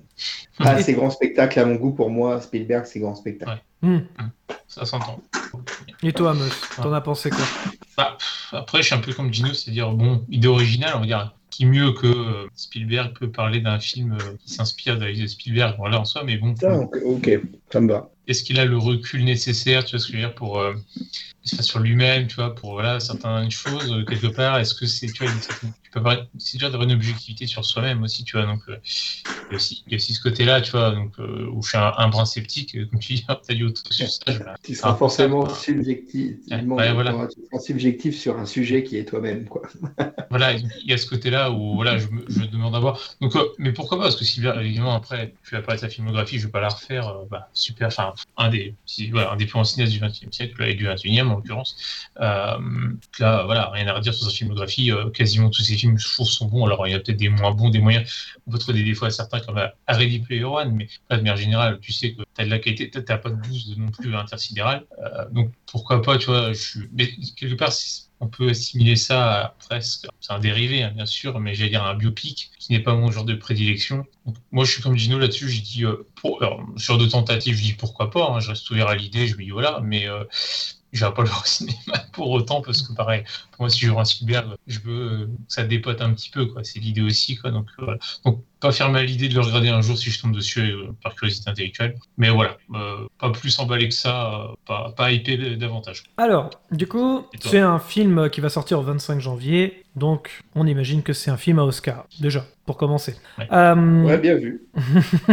en général, quand c'est ces périodes-là, bon voilà. Euh, J'ai eu des retours du film puisqu'il a été euh, diffusé à la Nostra de Venise Ouais. et il a eu une standing innovation Euh, pour, euh, pour ce film, Euh, notamment Darren Aronofsky qui a salué euh, le gros travail qu'il y avait derrière. Euh, il fait partie de sa trilogie euh, Testament, j'appelle ça. Euh, il a commencé avec Ready Player One, on l'a cité tout à l'heure. Donc Ready Player One, c'était un hommage à son ami disparu qui était Stanley Kubrick, un de ses meilleurs amis du cinéma en fait. hein. avec justement, il a profité de ce film-là pour voilà faire un hommage à Shining notamment. Le deuxième film du, de cette trilogie, c'était West Side Story, donc c'est-à-dire la, de faire un remake de son film préféré des années 60, euh, qui a, qui a d'ailleurs, il a beaucoup beaucoup réussi ce remake, il est excellent. Enfin, si un, jour vous avez, enfin niveau mise en scène, c'est incroyable. Bref, après faut Ouais. aimer euh, les comédies musicales certes, mais en termes de mise en scène, c'est une claque. Et enfin, donc euh, Fablesman, qui va euh, tout simplement rendre hommage d'une part à ses parents qui lui ont donné le goût du cinéma, mais aussi bah, son amour pour le cinéma. C'est-à-dire que ça ne va pas forcément parler que de lui. Ça va, il y a une part d'ego. Mm. hein. C'est comme Ready Player One avec euh, euh, les références euh, à ses productions et à ses films. C'est aussi de l'autosuçage quelque part. Donc c'est Mm. pas c'est pas une nouvelle chez Steven Spielberg. Mais de parler de son enfance, de, de, de ce petit enfant qui a toujours eu peur en fait hein, finalement. Et c'est grâce à cette peur en fait qu'il a pu réaliser Jurassic Park, Les Dents de la Mer pour les mettre en scène. De se servir de tout ça, de toutes ces émotions pour les pour créer une image et surtout faire plaisir au public de ce qu'il de, ce- de ce qu'il a réalisé. Parce qu'il va faire beaucoup de, de petits films quand il, quand il est jeune et euh, sa satisfaction c'est dans la salle de cinéma quand les gens découvrent son œuvre. Donc je pense qu'il va mettre ça en œuvre. Moi personnellement j'irai le voir au cinéma et je suis vraiment impatient de le voir pour le coup. De voir justement qu'est-ce qui l'a motivé à arriver euh, sur les plateaux de cinéma. Enfin bref. Ouais, pourquoi pas Mais voilà, c'est un film testament, comme Ready Player One, comme euh, West Side Story, je pense. Donc euh, j'ai envie de voir euh, la finalité de cette trilogie. Qu'est-ce qu'il a voulu nous dire, en fait, finalement, à travers euh, le cinéma. Donc euh, là, il le fait, euh, mais je pense que ce sera son dernier film testament, entre guillemets. Je pense. Mm. Parce que là, c'est l'aboutissement de, bah, quelque part, comme l'a dit Meus, hein, d'un biopic sur lui-même. Donc euh, voilà, c'est très difficile à faire hein, en tant que réalisateur de, mettre en scène sa vie, enfin de son passé.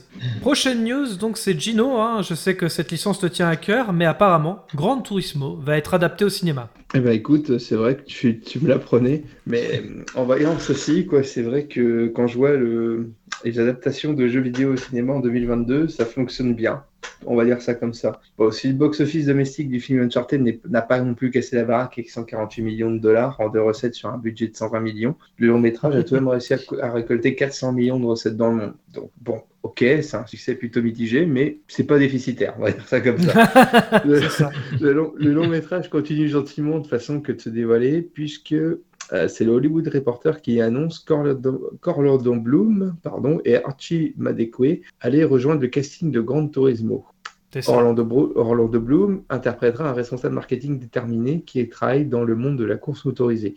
En face de lui, Archie Madekwe campera le héros du film, un joueur de Gran Turismo qui, grâce à ses compétences, va devenir un véritable coureur automobile. Au côté des deux comédiens, rappelons que David Harbour jouera un ancien pilote qui va apprendre au protagoniste à conduire une voiture. Pour rappel, c'est Neil Blomkamp, donc qui a réalisé District 9 et Elysium, qui réalisera Gran Turismo. Côté écriture, Jason Hall, donc d'American Sniper et Zach Bailin de King Richard, se chargeront du scénario adapté d'une histoire vraie. Le tournage de Gran Turismo devrait débuter la semaine prochaine en Europe et ce n'est que le 9 août 2023 que l'on pourra découvrir le, salle, le film dans nos salles de cinéma français. Bon, un Sacré news, hein. grand- Ah ouais, ouais, ouais, c'est assez mitigé parce que honnêtement, c'est toi qui me l'a, qui m'a appris qu'il allait y avoir un film sur Gran Turismo. Je l'ai appris il y a pas longtemps aussi. hein. J'étais loin d'imaginer qu'on fasse un film juste pour euh, comment utiliser le nom de la licence Gran Turismo. Voilà. Donc pour les personnes qui ne joueraient pas aux jeux vidéo, Gran Turismo c'est juste un simulateur de course. Voilà, vous apprenez à, à conduire des bagnoles de toute génération. Ça peut aller de la 2 chevaux de chez Citroën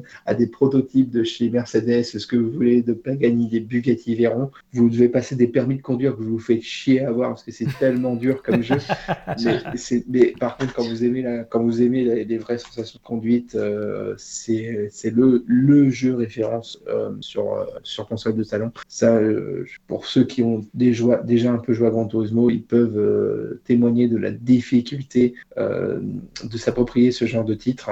Ça peut être personnalisable à souhait, on peut avoir les sensations à mort. Alors c'est encore pire quand vous jouez avec un vrai volant ou ce genre de choses à- à ce genre de jeu. Et c'est pour ça que j'ai été étonné de, de me dire on va faire un film qui va s'appeler Gran Turismo. Je me suis dit mais qu'est-ce que ça va être? On va voir un mec qui va apprendre. Bah au final, quand je vois le- la ligne directrice, pourquoi pas un responsable marketing? Donc peut-être qu'il va dire on va prendre la ligne plutôt du du e-sport peut-être que tu vois euh, et que ça pourrait être Ce un- qui est possible. ça pourrait être ça, quoi, parce que Archie Madweke, comme prend le héros du film, un joueur de Gran Turismo, ça, si tu veux, ça, ça existait en vrai, c'est un peu la GT Academy. Ça Mm. s'appelait la, la Gran Turismo Academy, où les meilleurs joueurs de Gran Turismo étaient euh, ensuite invités sur des simulateurs, et les meilleurs, après, participaient à de véritables championnats, en plus du e-sport, mais sur route, avec des vrais, des vrais prototypes financés par les plus grands constructeurs. Et c'est des mecs qui sont devenus des, près des véritables pilotes de course automobile. Donc,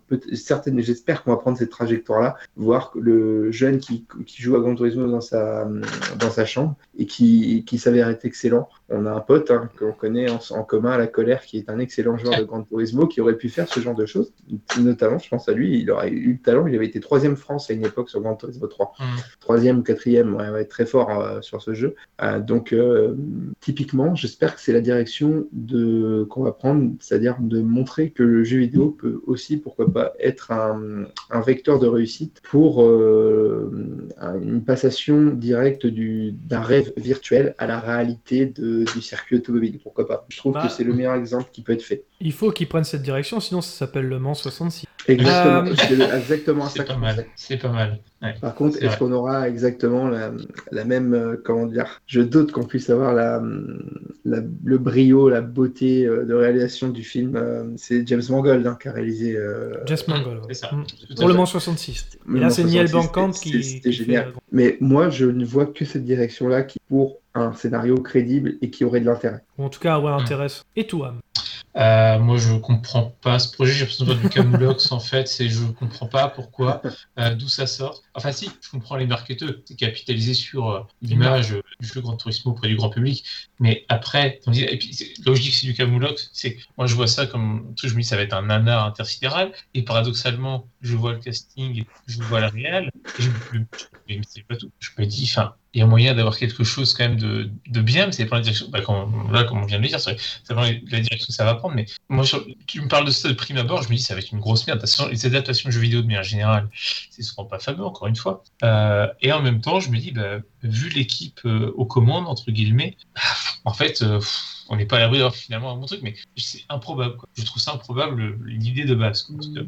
À voir, écoute, hein, surtout que ouais, le jeu, bah, moi comme vous, sûrement j'ai joué, j'ai pas joué au dernier pour être, euh, j'avais joué au 1 et au 2 à l'époque sur PlayStation 1, donc euh, ça. Mais euh, voilà, mais les jeux. J'ai joué au autant, 3, moi, mais je me suis Ah arrêté ouais au 3. Ouais, J'ai joué au 1, au 2, au 3, au 4. Le 5, c'était une merde. Le 6, je l'ai pas eu, puis là, je suis au 7. Car un film, je comprends pas. Moi, je comprends, mais par Moi contre, je suis curieux de voir ce que ça peut donner. Je suis vraiment curieux. Alors là, je, je demande qu'à voir. Donc écoute, euh, why not? Faut voir après avec une vraie bande-annonce, avec tout ce qui va, et puis ouais, mais bon. Parce que il y Bah, avait par- aussi Ouais. le Need for Speed qui avait été fait. Oui, chose, je l'ai vu, c'était nul. C'était voilà, nul. Parce que Need for Speed, c'est comment C'est un, c'est un jeu beaucoup plus orienté action. Euh, Oui, tu oui, sais ce qui va c'était se pas d'un simulateur. C'est- c'est c'est, euh, comment on, on est sur un truc bourrin un peu entre Fast and Furious et braquage à l'italienne, tu veux quoi. C'est ça. C'est Mm. donc c'est du vu et revu. Alors que, mais honnêtement, c'est vrai que ce que tu dis, moi, je suis d'accord avec toi, ça a tout pour être un nanar et ça est entacher, salir une licence de jeu que j'adore par-dessus tout. Et, mais en revanche, si par contre c'est bien écrit ou pas, le fait, si on retient cette piste que je te dis que on prend un mec qui est bon, on part sur le principe que ce qu'a créé vraiment Polyphonie Digital et Sony, hein, c'est développé par Sony, Polyphonie Digital, d'avoir créé, d'avoir permis de, au- de passer de, de, comment dire, du rêve, du virtuel au réel avec la GT Academy, ça existe vraiment, ça existe encore et ça a révélé encore des jeunes talents en, qui font aujourd'hui soit du supercar, du WRC, enfin peut-être pas du WRC, mais qui sont Des- vrais pilotes de course si tu veux et qui ont été formés, des- voilà. des gens en jeu vidéo, euh, bah, notamment, euh, on appelle ça fait. le e-sport, comme disait Gino. pour le e-sport. Parfois, c'est très impressionnant. Mm. Et, il faut, et euh, ça, ça a tellement pris d'ampleur que justement l'un des parrains de, de ces académies aujourd'hui n'est autre que le non-nuple champion du monde de Formule 1, Lewis Hamilton. Ça, ça donne une référence quand même. Donc euh, c'est c'est porteur d'espoir. C'est là-dessus. euh, je pense que c'est la seule trajectoire qui est, qui est intéressante pour euh, ne pas salir la, la comment dire. Euh, j'ai envie de dire la, la, la, la licence. Par contre, là où je serais déçu, c'est où ça peut être marrant, mais trop fan service à mon goût et trop élitiste pour les, euh, les joueurs, ce serait qu'ils se permettent de, le luxe de dire vas-y, on va, on va intégrer des circuits qui sont euh, propres à euh, Gran Turismo, qui n'existent pas dans le réel en fait. Tu vois, Ouais. notamment je pense à X-Ping Ring, qui est un circuit classique de Gran Turismo qui n'existe pas dans le réel. Autant vous contenter des réels. Gran Turismo a fait le choix aussi de sortir des, à- de mettre des circuits qui n'existent pas, mais également de faire appel à des circuits réels de la vraie vie dans leur jeu. Concentrez-vous sur les circuits de la vraie vie. Voilà. Mm. De te dire, c'est ça qui peut être intéressant. Mais Ouais, moi je suis comme ça, moi je pas comprends, je comprends pas trop le projet, par contre, euh, effectivement, par le prisme du e-sport, ça peut être intéressant si c'est bien amené. si c'est bien traité, sans que ce soit, Euh, comme tu le signalais très justement, Gauthier, il ne faut pas que ce soit un pâle plagiat ou un, Non, ouais. un Le ça. 66. Mm. Mais Le Mans 66, c'était une histoire vraie derrière. C'est ça qui est un peu euh, gênant, parce que s'il n'y avait pas ça, euh, le Turismo pouvait partir là-dessus et on ça aurait été totalement nova- Mm. presque pas, pas novateur, mais un, un scénario intéressant. Mais tu es presque obligé de faire ça, parce que euh, le- l'histoire de Le Mans, le Mans 66, euh, comment euh, Shelby euh, était convaincu que, ben, je sais plus comment il est le nom du pilote. euh, Ouais, J'ai perdu aussi. hein, Ouais, je, enfin bref, interprété par Christian Bale, il savait que c'était un Ken Miles, c'était un putain de pilote. Il savait, il en était convaincu, donc il a, il a tout fait. C'est lui qui l'a fait pour euh, et euh, comment les enjeux de la GT Academy, dans ce que je dirais, reviendraient aux mêmes enjeux que pour Ford de s'inscrire en juste en,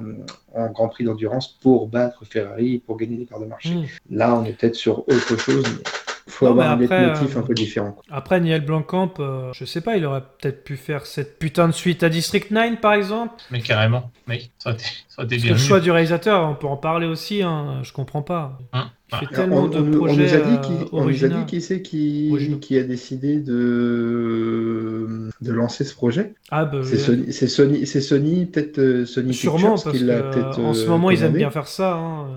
C'est un petit peu spécial quand même, parce qu'ils l'ont fait avec Uncharted. Euh, Bah pourquoi oui. pas avec Gran Turismo, effectivement. Parce mais, que c'est euh, c'est leur exclusivité aussi, Uncharted. C'est leur Oui, exclu. oui, oui, c'est ça, ça leur appartient aussi. Ouais, comme Gran Turismo. Ouais. Mais on va passer, Putain, on va, on pas, va- on passer à autre chose. Wipeout. parce que- mais c'est vrai que bon, Gran Turismo, je comprends pas trop le projet. Mais Pour... mais il y a de quoi être, de quoi être circonspect, par exemple, parce que là, enfin, je sais pas, tu dis adaptation de jeux vidéo, tu te dis pas Gran Turismo, quoi. Enfin, Ni Tetris, pourtant ils le Excellent. font. Oui, c'est vrai. Ni Barbie, et pourtant ils le font. Ouais, ouais, ouais. Ça, c'est... Ni FIFA. En tout cas, euh, on va pouvoir passer à, à autre chose. Alors, Mus, je sais que tu as été très triste cet été concernant l'annulation d'un film euh, que tu attendais, comme le Messi. On parle bien sûr de l'annulation de Bad Girl, et qui fait encore parler, euh, puisque apparemment l'annulation de Bad Girl a été exagérée pour rien, selon le boss de Ah Warner. Ouais, bah, Moi, ça été effondré en apprenant la nouvelle, hein, vraiment, ça m'a. Je n'ai pas dormi la nuit, je veux dire, c'est c'est vrai que c'est quand même. euh, voilà. C'est- c'est- J'attendais ça depuis des années, et là, de, de voir sa frustration ultime. Ouais, non, c'est vrai que, comme tu disais, ouais, dans, la, hein, dans la longue, dans la très longue série des problèmes de DC Warner, hein, on, va- on les, on ne les compte plus. On a l'annulation la pure et simple du film Bad Girl, du coup, bah, de toute façon, si je ne dis pas de bêtises, Bad Girl, c'était pris par euh, Josh Whedon, jadis, c'est ça, du coup. Et c'est ça, il a été, il a quitté le projet, ou je sais pas, il y a eu un différent créatif. Ouais, enfin, ça, c'est toujours ça qui existe pour le côté. Quand c'est quand tu remercies quelqu'un. Oui, exactement. Et c'est vrai que. et donc, ouais, c'était. Euh, parce que sur les autoroutes, donc il y avait une pelletée de projets annoncés. Donc, il y avait eu un Gotham City Sirens, ça, Ouais. Cyborg, Deadshot, hein, bon, Static Shock, Nightwing. Des... Enfin, il y avait en fait tous les personnages qu'ils ont de l'univers Batman, hein, presque. C'est ça. Mm. C'est peu ou prou, c'est ça, quoi. Deathstroke, Lobo, Booster, Booster Gold, non, ça, pardon, que je ne connais absolument pas. News Gods, ouais, New Gods, pardon. Donc ça, je connais un petit peu. Ouais, donc euh, il y a eu, euh, bah oui, comme tu disais, ouais, sur Justice League. mais la décision d'être ouais, à la poubelle un film euh, bah, quasi fini et inédit, parce que c'est vrai qu'on ne le lit pas, mais c'était, ouais, vraiment, moi je me rappelle, à l'époque, Josh Whedon qui avait fini son, son scénarisé, donc euh, qui a été pour différents créatifs. Mais ouais, c'est vrai que c'était vraiment bien avancé, là, en tout cas, et que ce soit, voilà, jeté à la poubelle, c'est quand même, voilà, assez fou. Donc, euh, ouais, tu sais, ouais, Bad Girl, en fait, c'était en post-production et ça avait coûté, ouais, 90 millions de dollars à peu près. hein. Ouais, c'était à peu près ça. hein. of Autant que ouais, Bird of Prey, effectivement. Ouais. Mm. Donc, euh, puis bon, 90 millions de dollars quand même, quand tu comptes les reshoots euh, en y repensant du la Snyder Cut, enfin, qui a aussi coûté un, un bon paquet de blé, enfin voilà. Ouais. Ok, et donc, du Ça coup, ouais, ils expliquent que- oui. Donc, euh, ils expliquent que l'affaire Bad Girl ne mérite, enfin, donc, le, le monsieur de chez. Warner hein, explique euh, que l'affaire Bad Girl ne méritait pas tant d'attention et que la situation a été montée en sauce par les médias. Donc, il a dit, hein, pour moi, ça a été un peu exagéré en termes d'attention. Le sujet, c'est que pour ce qui est d'aller de l'avant, on dépense plus pour les contenus que jamais auparavant dans l'histoire de ces, de ces deux sociétés. On continue à faire des investissements conséquents, on va les faire différemment. Les médias aiment parler des médias, j'imagine. Je ne pense pas que ce soit inhabituel. Nous sommes une industrie créative et l'un des aspects de la créativité, c'est qu'il y a des points de vue et des décisions sur le potentiel de certaines choses. Clairement, ça demande beaucoup de courage de changer de cap, de faire rapidement des changements parce qu'on n'était pas d'accord avec la direction prise par Warner Media. Bon, ça va évidemment. Donc, néanmoins, un Gunnar Wayne fait, à tes Ouais. souhaits, hein, assure que l'univers d'ici ne sera pas rebooté à l'écran ou en coulisses. Il s'agit seulement d'amener une nouvelle équipe pour donner une vision à tout ce petit monde. Le studio cherche toujours une nouvelle tête pensante, sachant que Dan Lin en pole position a finalement décliné. Bah, tu m'étonnes, le mec a dû sentir le coup. Il n'y avait pas comment Kevin Smith qui chapeautait tout ça initialement? Enfin, Ouais, j'ai- il, a, il, il a de moins en moins de pouvoir de ce côté-là. Parce que c'est le Kevin Feige de DC. hein, mais, euh, Ouais, voilà, mais le problème, c'est encore une fois, euh, c'est tellement bâtard l'univers d'ici avec Warner, tel que ça a été fait, parce que euh, d'un côté, on voulait faire un truc sombre, travailler, torturer, adulte et tout. Après, on a vu que le public, des fois, accrochait un peu moins bien. C'est normal, c'est un peu moins tout public. Et ah bah, du coup, on va essayer de singer Marvel. Ouais, on fait que de la merde, c'est nul à chier. Mais C'est une vois la- catastrophe. hein. C'est une catastrophe. Ouais. Juste, moi, j'étais Catastrophe. gêné. Pourtant, j'adore The Rock. J'étais gêné devant la bande-annonce de Black Adam. Je me dis, mais c'est quoi cette merde? Enfin, il y a un moment, même à l'âge de 7 ans, je me serais dit, mais non, quoi. Enfin, alors, eh, techniquement, ça a bien fait les, je vois, les effets spéciaux, mais ça fait pas un film. Là, le côté, euh, il a attrapé un missile. Ah non, il a attrapé. un- c'est- Ah, c'est marrant, putain, qu'est-ce qu'on se marre, franchement. Ah bah niveau Ok. humour, on est, euh, Il faut arrêter avec on ça. est sur du Gad Elmaleh. hein. Ouais, non, mais c'est ça. Et c'est ça le problème, c'est qu'en fait, ils se sont perdus. Wow, Marvel d'un côté, mais là, on va recentrer sur DC. Ils se sont tous perdus. Faut arrêter avec l'humour dans les films de super-héros, c'est lourd. quoi. Il y a des films qui s'y prêtent. Je pense à Deadpool, en one-shot, ou même sa suite, tu vois. Mais, Oui, euh, ouais, pourquoi pas. Pas Passer un bon moment, quoi. Ouais, Mm. c'est ça. Mais euh, pour le reste, si tu veux des enjeux, faut arrêter de mettre de l'humour toutes les trois minutes. C'est pas possible. Et euh, c'est ça le problème. Tu vois, encore une fois, je suis toujours pareil, mais je reprends juste, certes, le personnage s'y prête un peu plus, mais tu prends un- la trilogie de, de Nolan sur Batman, Mm. bah, là c'est sombre, c'est adulte, c'est bien fait, tu vois. Et donc on peut faire aussi des films d'ailleurs adultes, super-héros, qui plaisent au public, parce qu'ils ont, fait, ils ont dépassé les milliards, les deux derniers. J'ai j'ai envie de dire même ceux de les deux premiers de Burton, au niveau de l'humour, il y en a pas tant que ça non plus. Hein. Non, mais voilà. Donc, euh, tu peux le faire très subtilement, mais des petites, et par petites touches, on dit, tu vois, mais là, là, non. Là, c'est, enfin, c'est, bref. De toute façon, euh, voilà, en tant qu'adulte, moi, je m'en bats les couilles maintenant à partir. Enfin, Je te, re- je te rejoins aussi, hein, c'est- une catastrophe ce qui se passe chez DC, parce qu'on parle de Bad Girl là, pour l'annulation, Mm. mais euh, bien évidemment il y a aussi l'affaire euh, Ezra Miller aussi, qui, fout bien la merde aussi, sans compter que bah, en fait ils n'arrivent pas à faire un univers connecté cohérent. euh, Ouais. puisque Justice League a été une catastrophe. Euh, je parle pas de la Snyder Cut, hein, bien sûr, mais euh, du Justice League de 2017 euh, et on n'a absolument pas envie de revoir ça. Donc, euh, Je pense que DC est en train de mourir.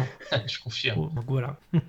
et toi, Gino Bon, après, voilà, ça reste Non, un film de super-héros. bon. euh, de toute façon, ce que vous avez, ce que Mus a dit avec brio et toi de, que tu as complété, vous- voilà, vous avez été magistraux là-dessus. De toute façon, c'est c'est- c'est, euh, c'est un fait, faut qu'ils l'acceptent. Ils ont pris tellement de retard sur Marvel pour aller dans cette direction que le créneau était déjà pris euh, dans l'inconscient collectif des gamins. Euh, J'en ai fait l'expérience à Disneyland, Marvel, ça y est, c'est ancré, c'est dans le, c'est Ouais. dans le, Ah bah, ils ont réussi, hein. ciboulot. Mm. C'est dans le ciboulot du consommateur euh, bêta et idiot, c'est ça y est, c'est inculqué, c'est rentré dans, dans les mœurs. Euh, limite, ok, on va retenir Batman, mais derrière, on va pas demander d'autres personnages hormis ceux de Batman. Tu vas pas demander autre chose. Superman, tout ça, ok, mais ça n'intéresse pas les jeunes. Les jeunes, voilà, tu veux- vous allez faire l'expérience, vous allez à Marvel Campus Avengers, je sais pas quoi, à Disneyland Paris. Euh, vous comprenez, qu'est-ce qui se passe? Les gamins, ils sont prêts à mettre 70 boules, 80 boules dans une putain de pauvre araignée ou d'une marionnette. Ils sont prêts à claquer des thunes pour Marvel.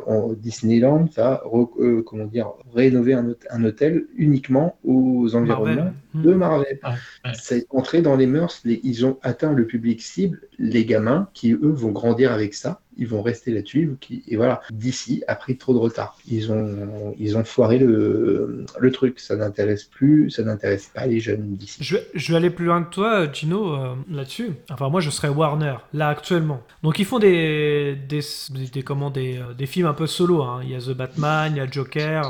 Bon, Moi, j'aurais tenté de, moi, je, moi je- pour l'univers j'aurais connecté, tenté, j'aurais tenté de garder la, la ligne directrice qu'ils avaient sur le côté un peu plus adulte. Oui, Hum. oui. Justement, je, je- je continue mon raisonnement là-dessus. C'est-à-dire que comment là, l'univers connecté là qui- qu'ils ont fait, c'est de la merde, faut- il faut le dire. Enfin, il y a un moment, euh, et voilà. Donc là, moi, je sortirais les films là, Aquaman 2, euh, Black Adam là, parce qu'ils sont faits de toute façon, ils sont faits les façon, films. faits. Donc autant, autant les autant les sortir. Après, je, re- je je fais un reboot de tout ça et je repars d'une base solide. Euh, Donc pas pour rattraper Marvel parce qu'ils rattraperont jamais Marvel. Ça a commencé en 2008. Eux, ils ont commencé en 2013 et encore, ils savaient pas s'ils allaient faire un univers connecté ou non. Ça a commencé officiellement en 2016. Donc déjà, t'as 10 ans de retard, mec. Euh, donc ce sera jamais voilà. Et ils ont fait de la merde. C'est-à-dire qu'ils ont voulu sortir trop vite les films. Leur méthode de production marvelienne, ils l'ont pas. Chez, chez Warner, c'est comme ça. hein. C'est voilà, ils n'arrivent pas à faire du Marvel. euh, voilà, ils essayent d'en faire, mais ça marche pas. Ou en tout cas, t'as l'impression que c'est du Marvel chez Wish. Ça marche pas non plus. Donc tu reprends avec une vision claire euh, et euh, peut-être même s'ils veulent faire des, des frises chronologiques à la Marvel pour annoncer leurs produits s'ils veulent, mais euh, tu rebootes tout ça. Ça n'a plus aucun sens de les faire les films. Exactement, je suis d'accord avec toi. Je partage complètement cette opinion. Marvel a a pris le créneau. Ils, ils ont leur cahier des charges qui est complètement euh, bien établi, bien éprouvé. Ils peuvent sortir des films à l'appel, voilà, jusqu'à y saurer le citron jusqu'à la dernière goutte, comme disait, euh, aime bien dire notre ami Mus. Voilà, mais ça marchera toujours. Ils le maîtrisent, c'est leur créneau. Il faut leur laisser. Et comme et Gauthier, tu as raison. Quitte à, quitte à avoir un retard hyper conséquent, autant tout rebooter, repartir sur une ligne directrice. Le seul défaut de la licence, c'est euh, comment euh, euh, je trouve que c'est la, la force de leur héros. Hormis Batman, je trouve que Superman, c'est la génération de nos parents, de nos grands-parents. Superman, ça a perdu de son charme, quoi. Tu vois, hormis Man of Steel, euh, qui a essayé de relancer un peu l'intérêt du, du héros. Mais les gamins sont pas hypés par Spider-Man, pas par Superman, pardon. Ils sont pas hypés par, euh, comment euh, il s'appelle, Green Lantern. C'est ça, c'est le même univers. Green Lantern, ouais. C'est un peu les Gardiens de la Galaxie version DC. Ouais, voilà, Ouais, pareil Wonder Woman, euh, ça n'intéresse pas forcément les jeunes. C'est Batman fait encore exception parce qu'il y a encore ce mysticisme, peut-être aidé par le jeu vidéo aussi, qui pour notre génération de Pas que, pas Batman, ça reste euh, le dessin animé, euh, les BD. et, Ouais, mais euh, aujourd'hui, tu vois plus beaucoup de dessins animés chez les gosses euh, Batman. Aujourd'hui, j'en vois, Euh. j'en vois pas, je suis pas sûr. Mais Peut-être, euh, tu vas plus trouver des Non, parce que mini t'as toujours le dessin animé Marvel, aussi tout ça, mais- euh, qui est diffusé, un, un nouveau dessin animé Batman. Et je pense aussi à, à, hum, c'est tout bête hein, ce que je veux dire aussi, parce qu'il y a aussi euh, la consécration entre guillemets de- du personnage d'Harley Quinn qui, qui est revenu aussi dans les mœurs, euh, notamment chez Oui, les jeunes oui. filles. Moi, je regarde Oui, euh, quand, quand j'allais au Comic Con de Paris, euh, le nombre de personnes, de jeunes filles qui étaient en Harley Quinn, c'était assez hallucinant. hein, euh, ce personnage-là vend, il revend des BD, il revend des, beaucoup de, de figurines.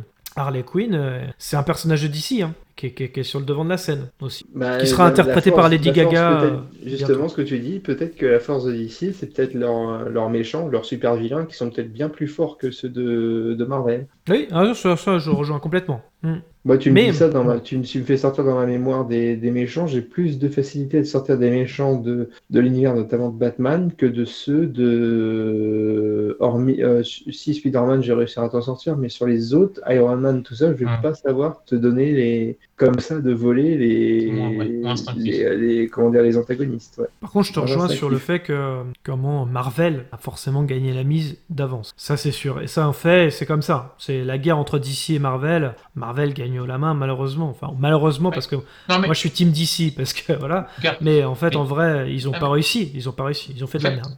Ou alors, non, ou alors un truc qui pourrait marcher, c'est, mais euh, comment dire, faut tenir la ligne de conduite et puis être patient, c'est comme tout, parce qu'ils veulent, Bien sûr. ils, ils ont dû mettre la charge avant les bœufs, ils repartent, ils rebootent, ils font un truc mature, sérieux, travaillé, etc. Au début, effectivement, les gens vont dire, bah, oh, c'est pas très fun, c'est de merde comme ça, voilà, ou, notamment auprès des ados, mais tu vois, il y a aussi en parallèle, et c'est là où il faut, du coup, euh, rattraper ce public-là, en parallèle, il y a aussi beaucoup de gens qui en ont plein le cul de Marvel, je veux dire, quand tu vois les critiques de She-Hulk et compagnie, là, où ça vole pas haut et tout, on Ah, en a plein de ces je vous déconseille la série. Ouais, tu donc je me dis, il y a plein de gens qui demandent que ça aussi en parallèle. Alors peut-être un niche des Marvel, des super-héros de manière générale, mais en tout cas, t'as un public un peu plus adulte qui cherche quelque chose de plus travaillé, comme je dis, plus sombre, etc. Tu peux rattraper ces gens-là, et puis les ados de maintenant sont les adultes de demain. Je veux dire, ils vont mûrir. Et euh, d'ici quelques années, il y a peut-être certains qui vont se dire aussi que Marvel, c'est bon, c'est bas de plafond. Et ils vont se dire, ah, là, tu vois, ça me parle un peu plus. Il y a plus d'enjeux, ça m'intéresse, là, tu vois. Faut aussi miser là-dessus. T'es obligé de faire un petit pari quelque part. Mais je pense que c'est un pari qui. Sur le long terme. Sur le long terme. Ouais, c'est ça. Voilà. peut être gagnant. Mais ça Marvel, sur le court terme, euh, enfin, même sur oui. le long terme, aujourd'hui, ils sont en train de se, Ah un peu de se ça. casser la gueule en ce moment. Ouais. Je pense à Miss Marvel qui n'a pas très très bien marché, ou encore, euh, même s'il y a une saison 2 de prévue, hein, euh, mais euh, également She-Hulk qui est, qui est en train de se prendre bah, une shitstorm énorme sur Ouais. Internet, où on voit justement que Marvel, ça, devient vide et comme ça. Par contre, là où je rejoins Gino sur le fait que c'est malheureusement ancré dans la tête des gamins, et maintenant quand ils vont à Disneyland, Marvel, c'est le campus Marvel, c'est limite obligatoire pour les parents. Ils n'ont pas le choix. C'est c'est- c'est tellement ancré que. Et oui, d'ici, c'est faut que ce soit un pari sur le long terme. Je suis d'accord avec toi. Hum. Mais Ah, mais faut tout refaire, tout refaire. Il faut tout refaire. Non, mais surtout que je suis. Alors, enfin, j'en sais rien, je suis pas Madame Irma. Moi, je suis sûr que s'ils partent sur une stratégie comme ça, il y a moyen vraiment que, euh, à terme, euh, ça monte succès et que, du coup, après, ils retombent sur leurs pattes. Mais tu es obligé de faire ce pari-là. Et le problème, c'est que bah, c'est les financiers. hein. Ça va que le, le profit à court terme, c'est le souci. quoi. Donc, euh, ça va à l'encontre de cette- philosophie. quoi. C'est compliqué. hein. D'ici, ils ont fait de la merde ce qu'a fait Disney avec Star Wars. Tout à fait. Ouais, pour l'instant, c'est un beau comparatif. C'est assez, assez vrai. Ça n'a pas grand chose à voir, bien sûr. C'est des Non, licences mais- totalement différentes, mais je trouve qu'ils ont fait les mêmes erreurs. En Mm. tout cas, dans la gestion de, de ces franchises. Enfin, oui et non, pas exactement. Star Wars, c'était surtout le problème de la nostalgie. On refait comme la première trilogie, mais en moins bien, il n'y a aucun intérêt du coup Oui. sur le scénaristique. Et alors que DC, en tout cas, je parle en termes de ton, a voulu du coup copier Marvel sur la formule, alors que c'est moins bien fait, c'est chez Wish, tu. Et, euh, et du coup, ils arrivaient après la guerre, donc euh, il y a un moment, voilà. Mais Mm. effectivement, en tout cas, en termes de, voilà, ils savaient pas trop se positionner, ils se disent, bon, on va aller par là, ça va être facile, puis on va pas se casser la tête. Ça a marché là ou ça marche à côté, ben on va faire pareil. Pareil, mais non, il suffit pas de copier pour faire de la qualité, ça marche pas comme ça. Est-ce que vous vouliez, est-ce que vous aviez vu, euh, pardon, les extraits euh, sur YouTube de Bad Girl ou pas du tout Pas du tout. Pas du tout. Alors, pas Moi j'avais vu l'extrait avec euh, Brandon Fraser, euh, mais euh, c'était c'était euh, une séquence où parce qu'en fait c'était un méchant de Batman assez connu euh, qui était avec des lance-flammes. Euh, je sais plus comment il s'appelle par contre. Bref, Ouais. bon, c'était pas. Puis bon, c'était Michael Keaton qui devait faire Batman et Ben Affleck, je crois qu'il devait apparaître aussi et euh, et Mmh. euh, J.K. Simmons qui était prévu aussi. Ça m'emballait pas. Euh, quand il a été annulé, euh, je m'en foutais hein, parce que c'est pas un film que Mmh. je voulais voir de toute façon. Donc euh, quoi qu'il arrive, j'imagine que c'était une catastrophe euh, en termes de, de comment de, Ouais. de- si, si les enfin si les projections test c'était une catastrophe à mon avis euh, et que ça a coûté 90 millions et que ça s'est arrêté à mon avis s'il y avait de bonnes raisons. C'est pas euh, le côté féministe ou je sais pas quoi comme a pu dire MJ fermé là pareil.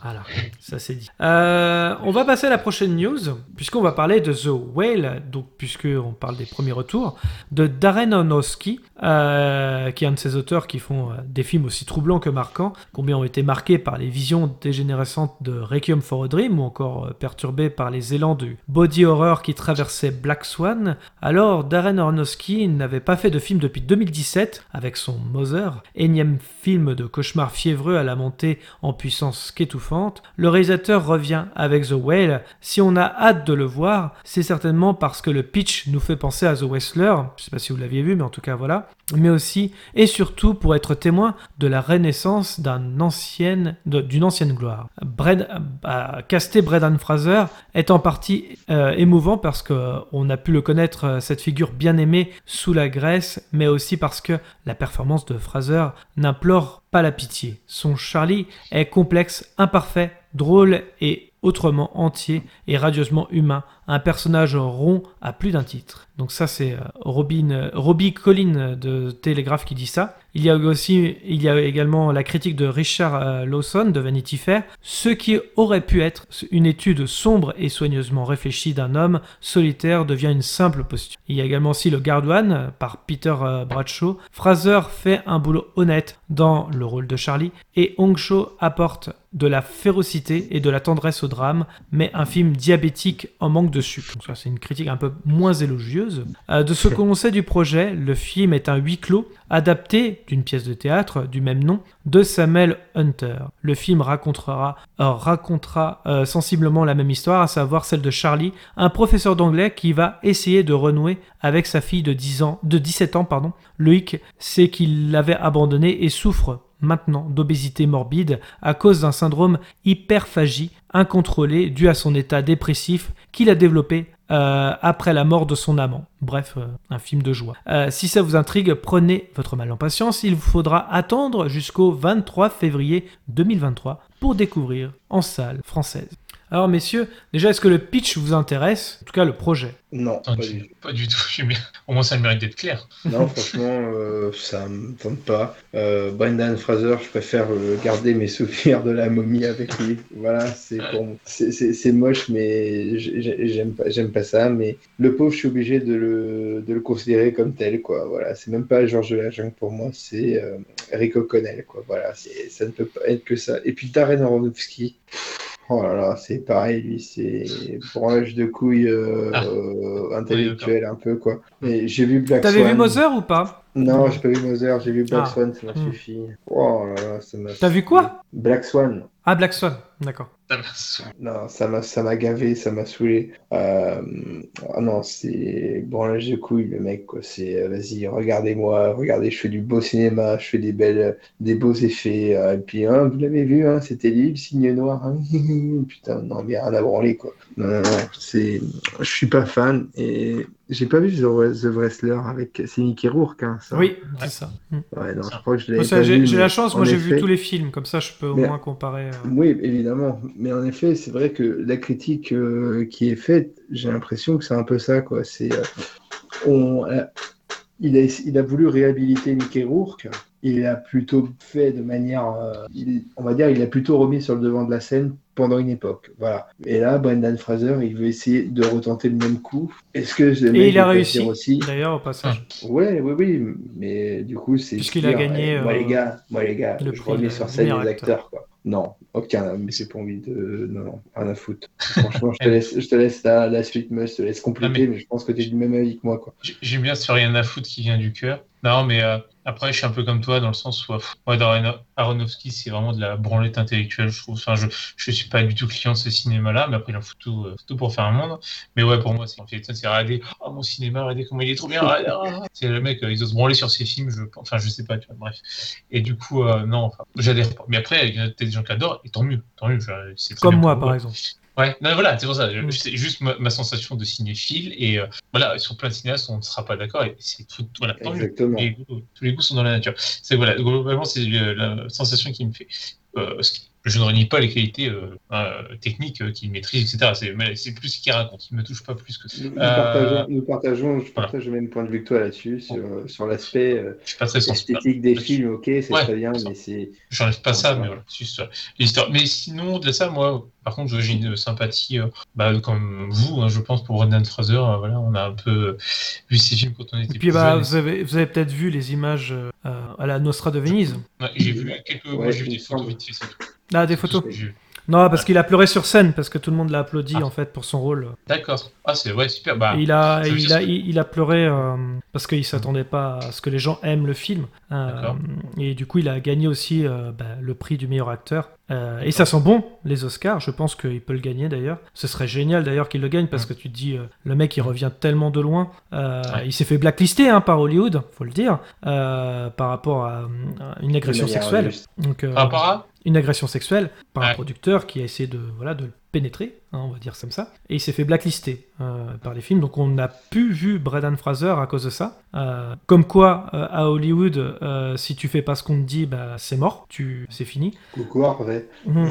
Il n'y a pas que lui, hein. Visiblement, c'était pas... Oui, Mais il y a beaucoup de producteurs, voilà, quand tu, quand tu fais pas ce qu'ils qu'ils veulent, bah, malheureusement. Et du coup, bah, Fraser a été absent des, des cinémas à cause de ça. Et là, le fait qu'il revienne dans ce genre de rôle, bah, voilà, ça, ça, ça fait un peu comme, euh, tu l'as dit très justement, euh, Gino, tout à l'heure, The Wrestler. Euh, The Wrestler Oui, aussi qui devait renouer avec sa famille. Euh, sachant que la fille de Brandon Fraser, ce sera euh, Sadie Sink, qui joue dans Stranger Things.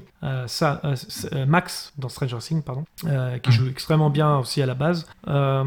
Et donc, oui, il y a eu 7 minutes d'applaudissements pour Brandon Fraser à la Nostra de Venise. Donc 7 minutes, c'est long hein, pour les applaudissements. Et euh, justement, il était, il était, il s'excusait même d'être là en fait finalement, et il s'est mis à pleurer effectivement sur scène. Euh, c'était super émouvant. Enfin, moi j'ai vu les, euh, la, la- la cé- cérémonie de clôture, c'était c'était bien.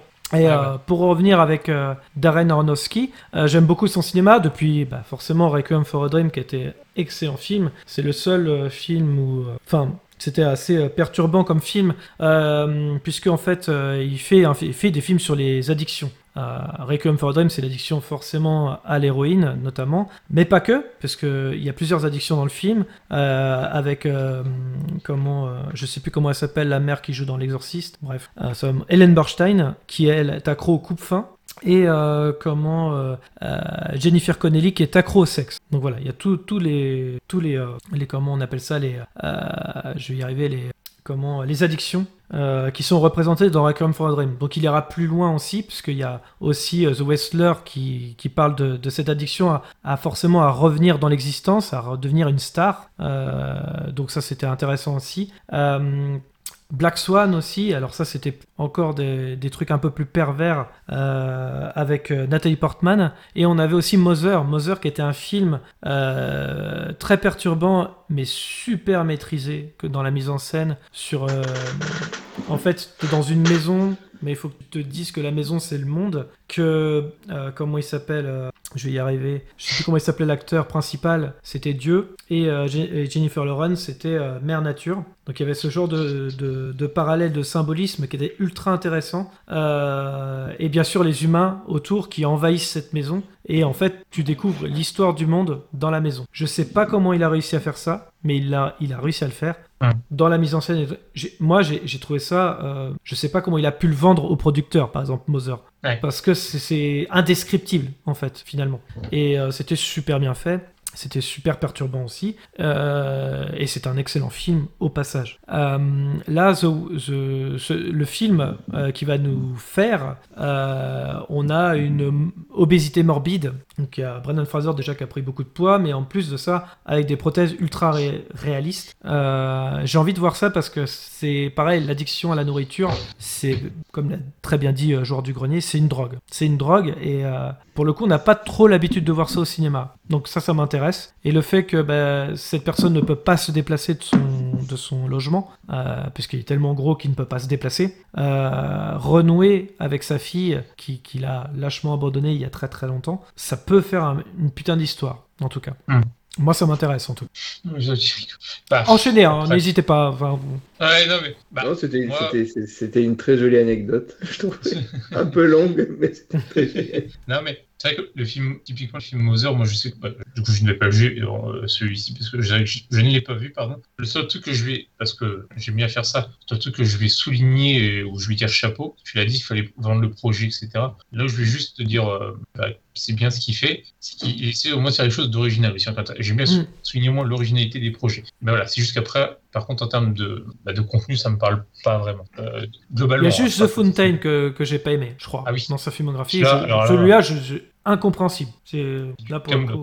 Et là, je pense que là, par contre, c'était de la branlette intellectuelle. Là, je- là, je- là, j'en suis convaincu. Bon, Black Swan, c'en a été aussi, quand même. Non, non, pas, non, pas forcément. Non, je suis pas d'accord. Si, quand même. Non, je suis vraiment Ah, là-dessus. euh, C'était euh, un film vraiment sur. euh, là, il y a un peu la schizophrénie derrière. euh, du paraître, en fait. Et ça, c'était ultra intéressant.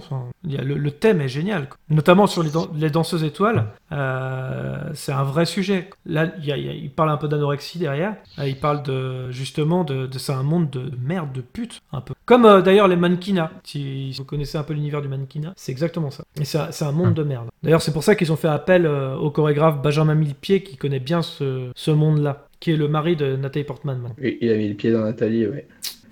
entre autres. Et euh, je crois qu'il je crois qu'il est directeur de l'Opéra Garnier, il me semble. Ouais, je crois que c'est ça. Où, où il l'a été, mais je sais Ouais, pas il s'il été. encore, mais il l'a été. Donc voilà.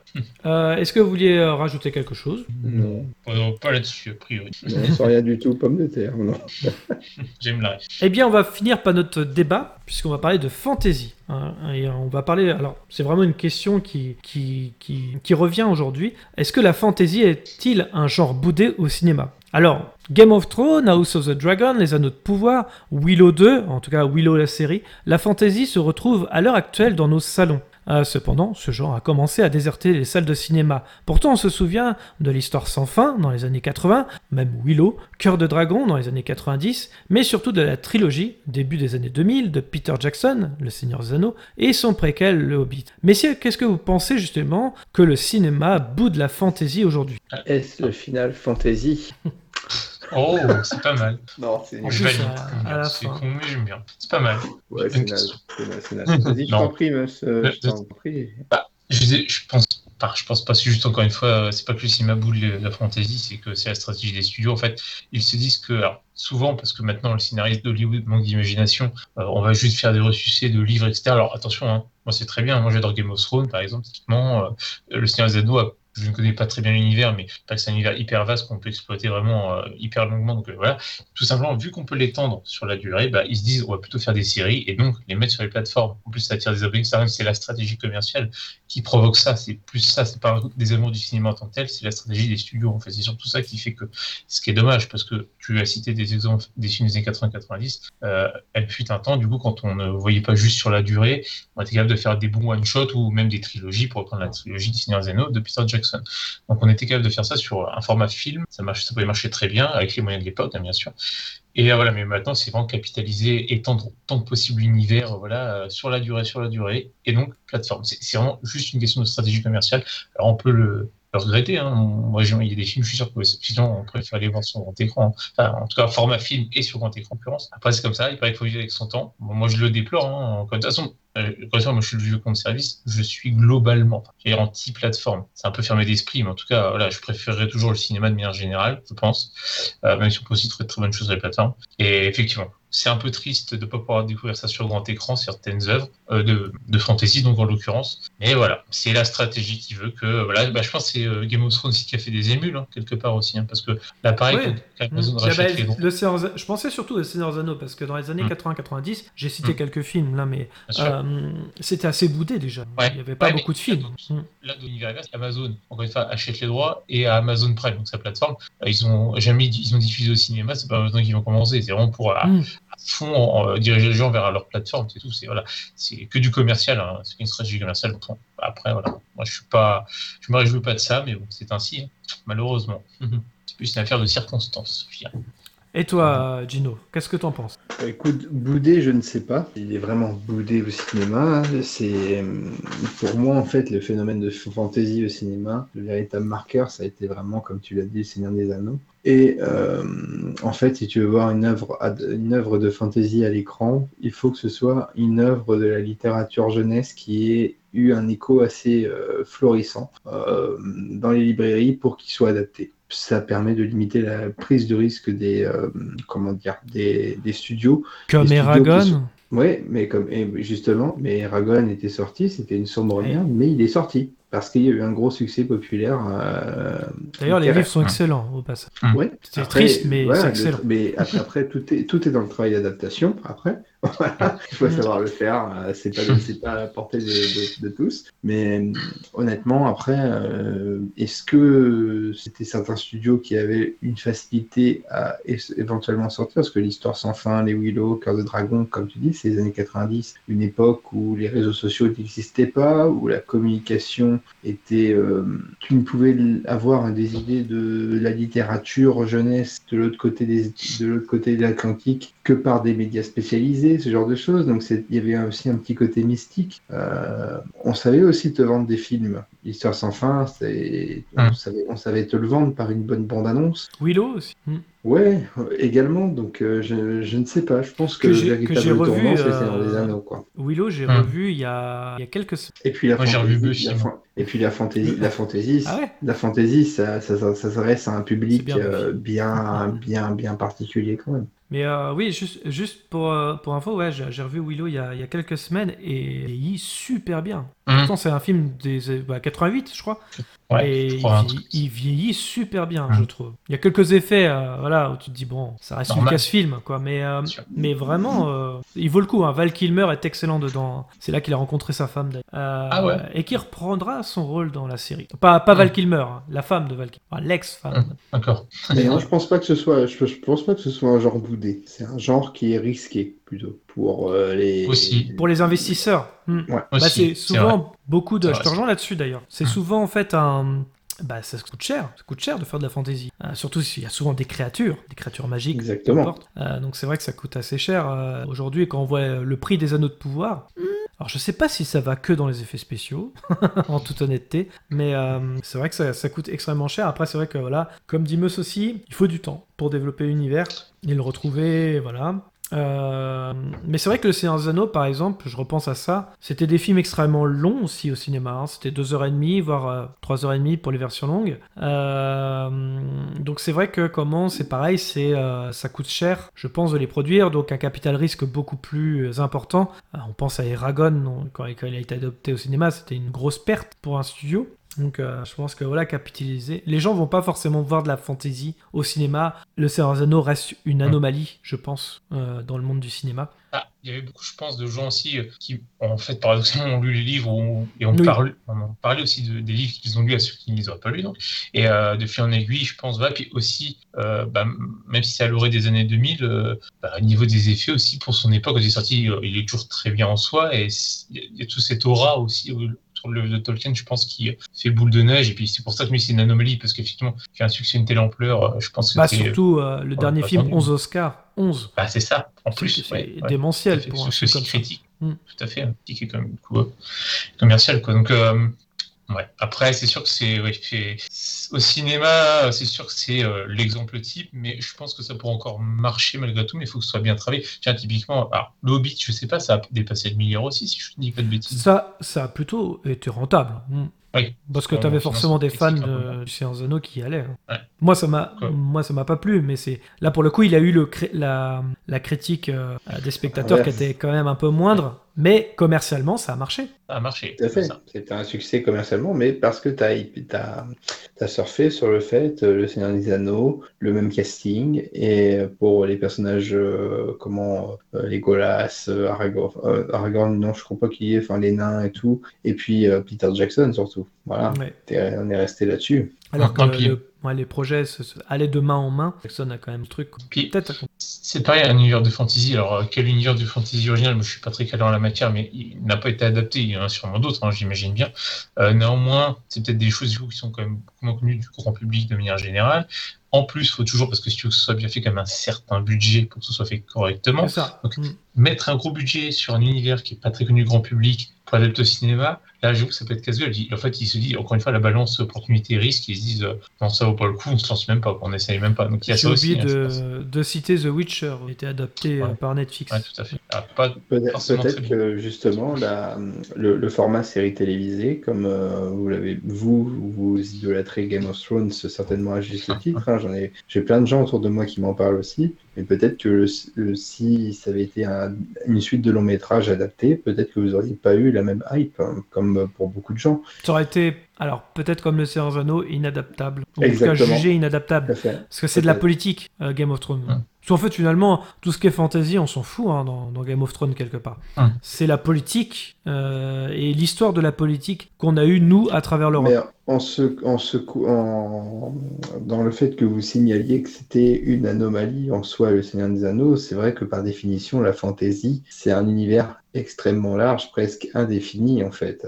Et- Presque un public de niche aussi. presque un c'est un public de niche. Hum. Euh, ça, ça fait penser beaucoup à tous les, les rôlistes qui aiment bien les, les jeux de rôle, les univers euh, fantastiques. Donjons et Dragons. D'ailleurs, Donjons et Dragons, il ira au C'est un cinéma. peu ça. Ah Tout ouais à fait. Hum. Mais c'est un public de niche, et puis même, je trouve que par le, le fait de, de partir sur une idée d'une série télé avec plusieurs saisons, tu peux te permettre de prendre plusieurs directions différentes en, en ayant le- l'excuse, entre guillemets, ou le paramètre de l'univers extensible. C'est pas faux. C'est pas faux. C'est. Un peu moins casse-gueule. On est moins sur des sagas de films aujourd'hui. Même si c'est une anomalie, sur ça du veut série. dire que Peter du Jackson a su faire un travail exceptionnel d'adaptation. Oui, Mais il a su le faire qu'une fois. pas de moi à tous les coups. hein. Là, c'est ça. Faut mettre, euh, faut mettre les bifetons. quoi. Chance du débutant. Ouais, voilà, c'est ça, exactement. on va dire ça. Est-ce que vous vouliez rajouter Ah. quelque chose sur ce débat ou est-ce que vous pensez qu'on a fait le bah, tour? Bon, bah non, je pense qu'on a, on a déjà une émission pas mal bien chargée. hein. Ça va, ça a été. Ça, ça devrait aller, ça devrait bien se passer. Euh, ben merci à tous, enfin merci à tous pardon de nous avoir suivis. Je vous rappelle que vous pouvez clocher, commenter, mettre un pouce bleu, nous suivre sur les réseaux sociaux, Facebook, Twitter, Instagram. Les liens sont dans la description. Nous sommes disponibles aussi sur toutes les plateformes de podcast comme iTunes ou Spotify. Dans tous les cas, rendez-vous dans les salles obscures pour de nouvelles aventures. Bonne soirée à tous. Bonne soirée tout le monde. Salut tout le monde, à la prochaine. Avant que ça empire, il y a eu un cours en SVT là-dessus sur comment la grossesse conduit souvent à avoir un enfant. Adaptation, improvisation. Mais ta faiblesse, ce n'est pas la technique. À l'occasion, je vous mettrai un petit coup de polish. T'es sûr de ce que tu fais? J'ai des fiches très détaillées sur l'anatomie humaine. Je m'en doute. Ça fait de vous un tueur plus efficace, n'est-ce pas? Exact. Non mais comme ça. Toutes les 5 minutes, une bombe ou je ne sais pas quoi.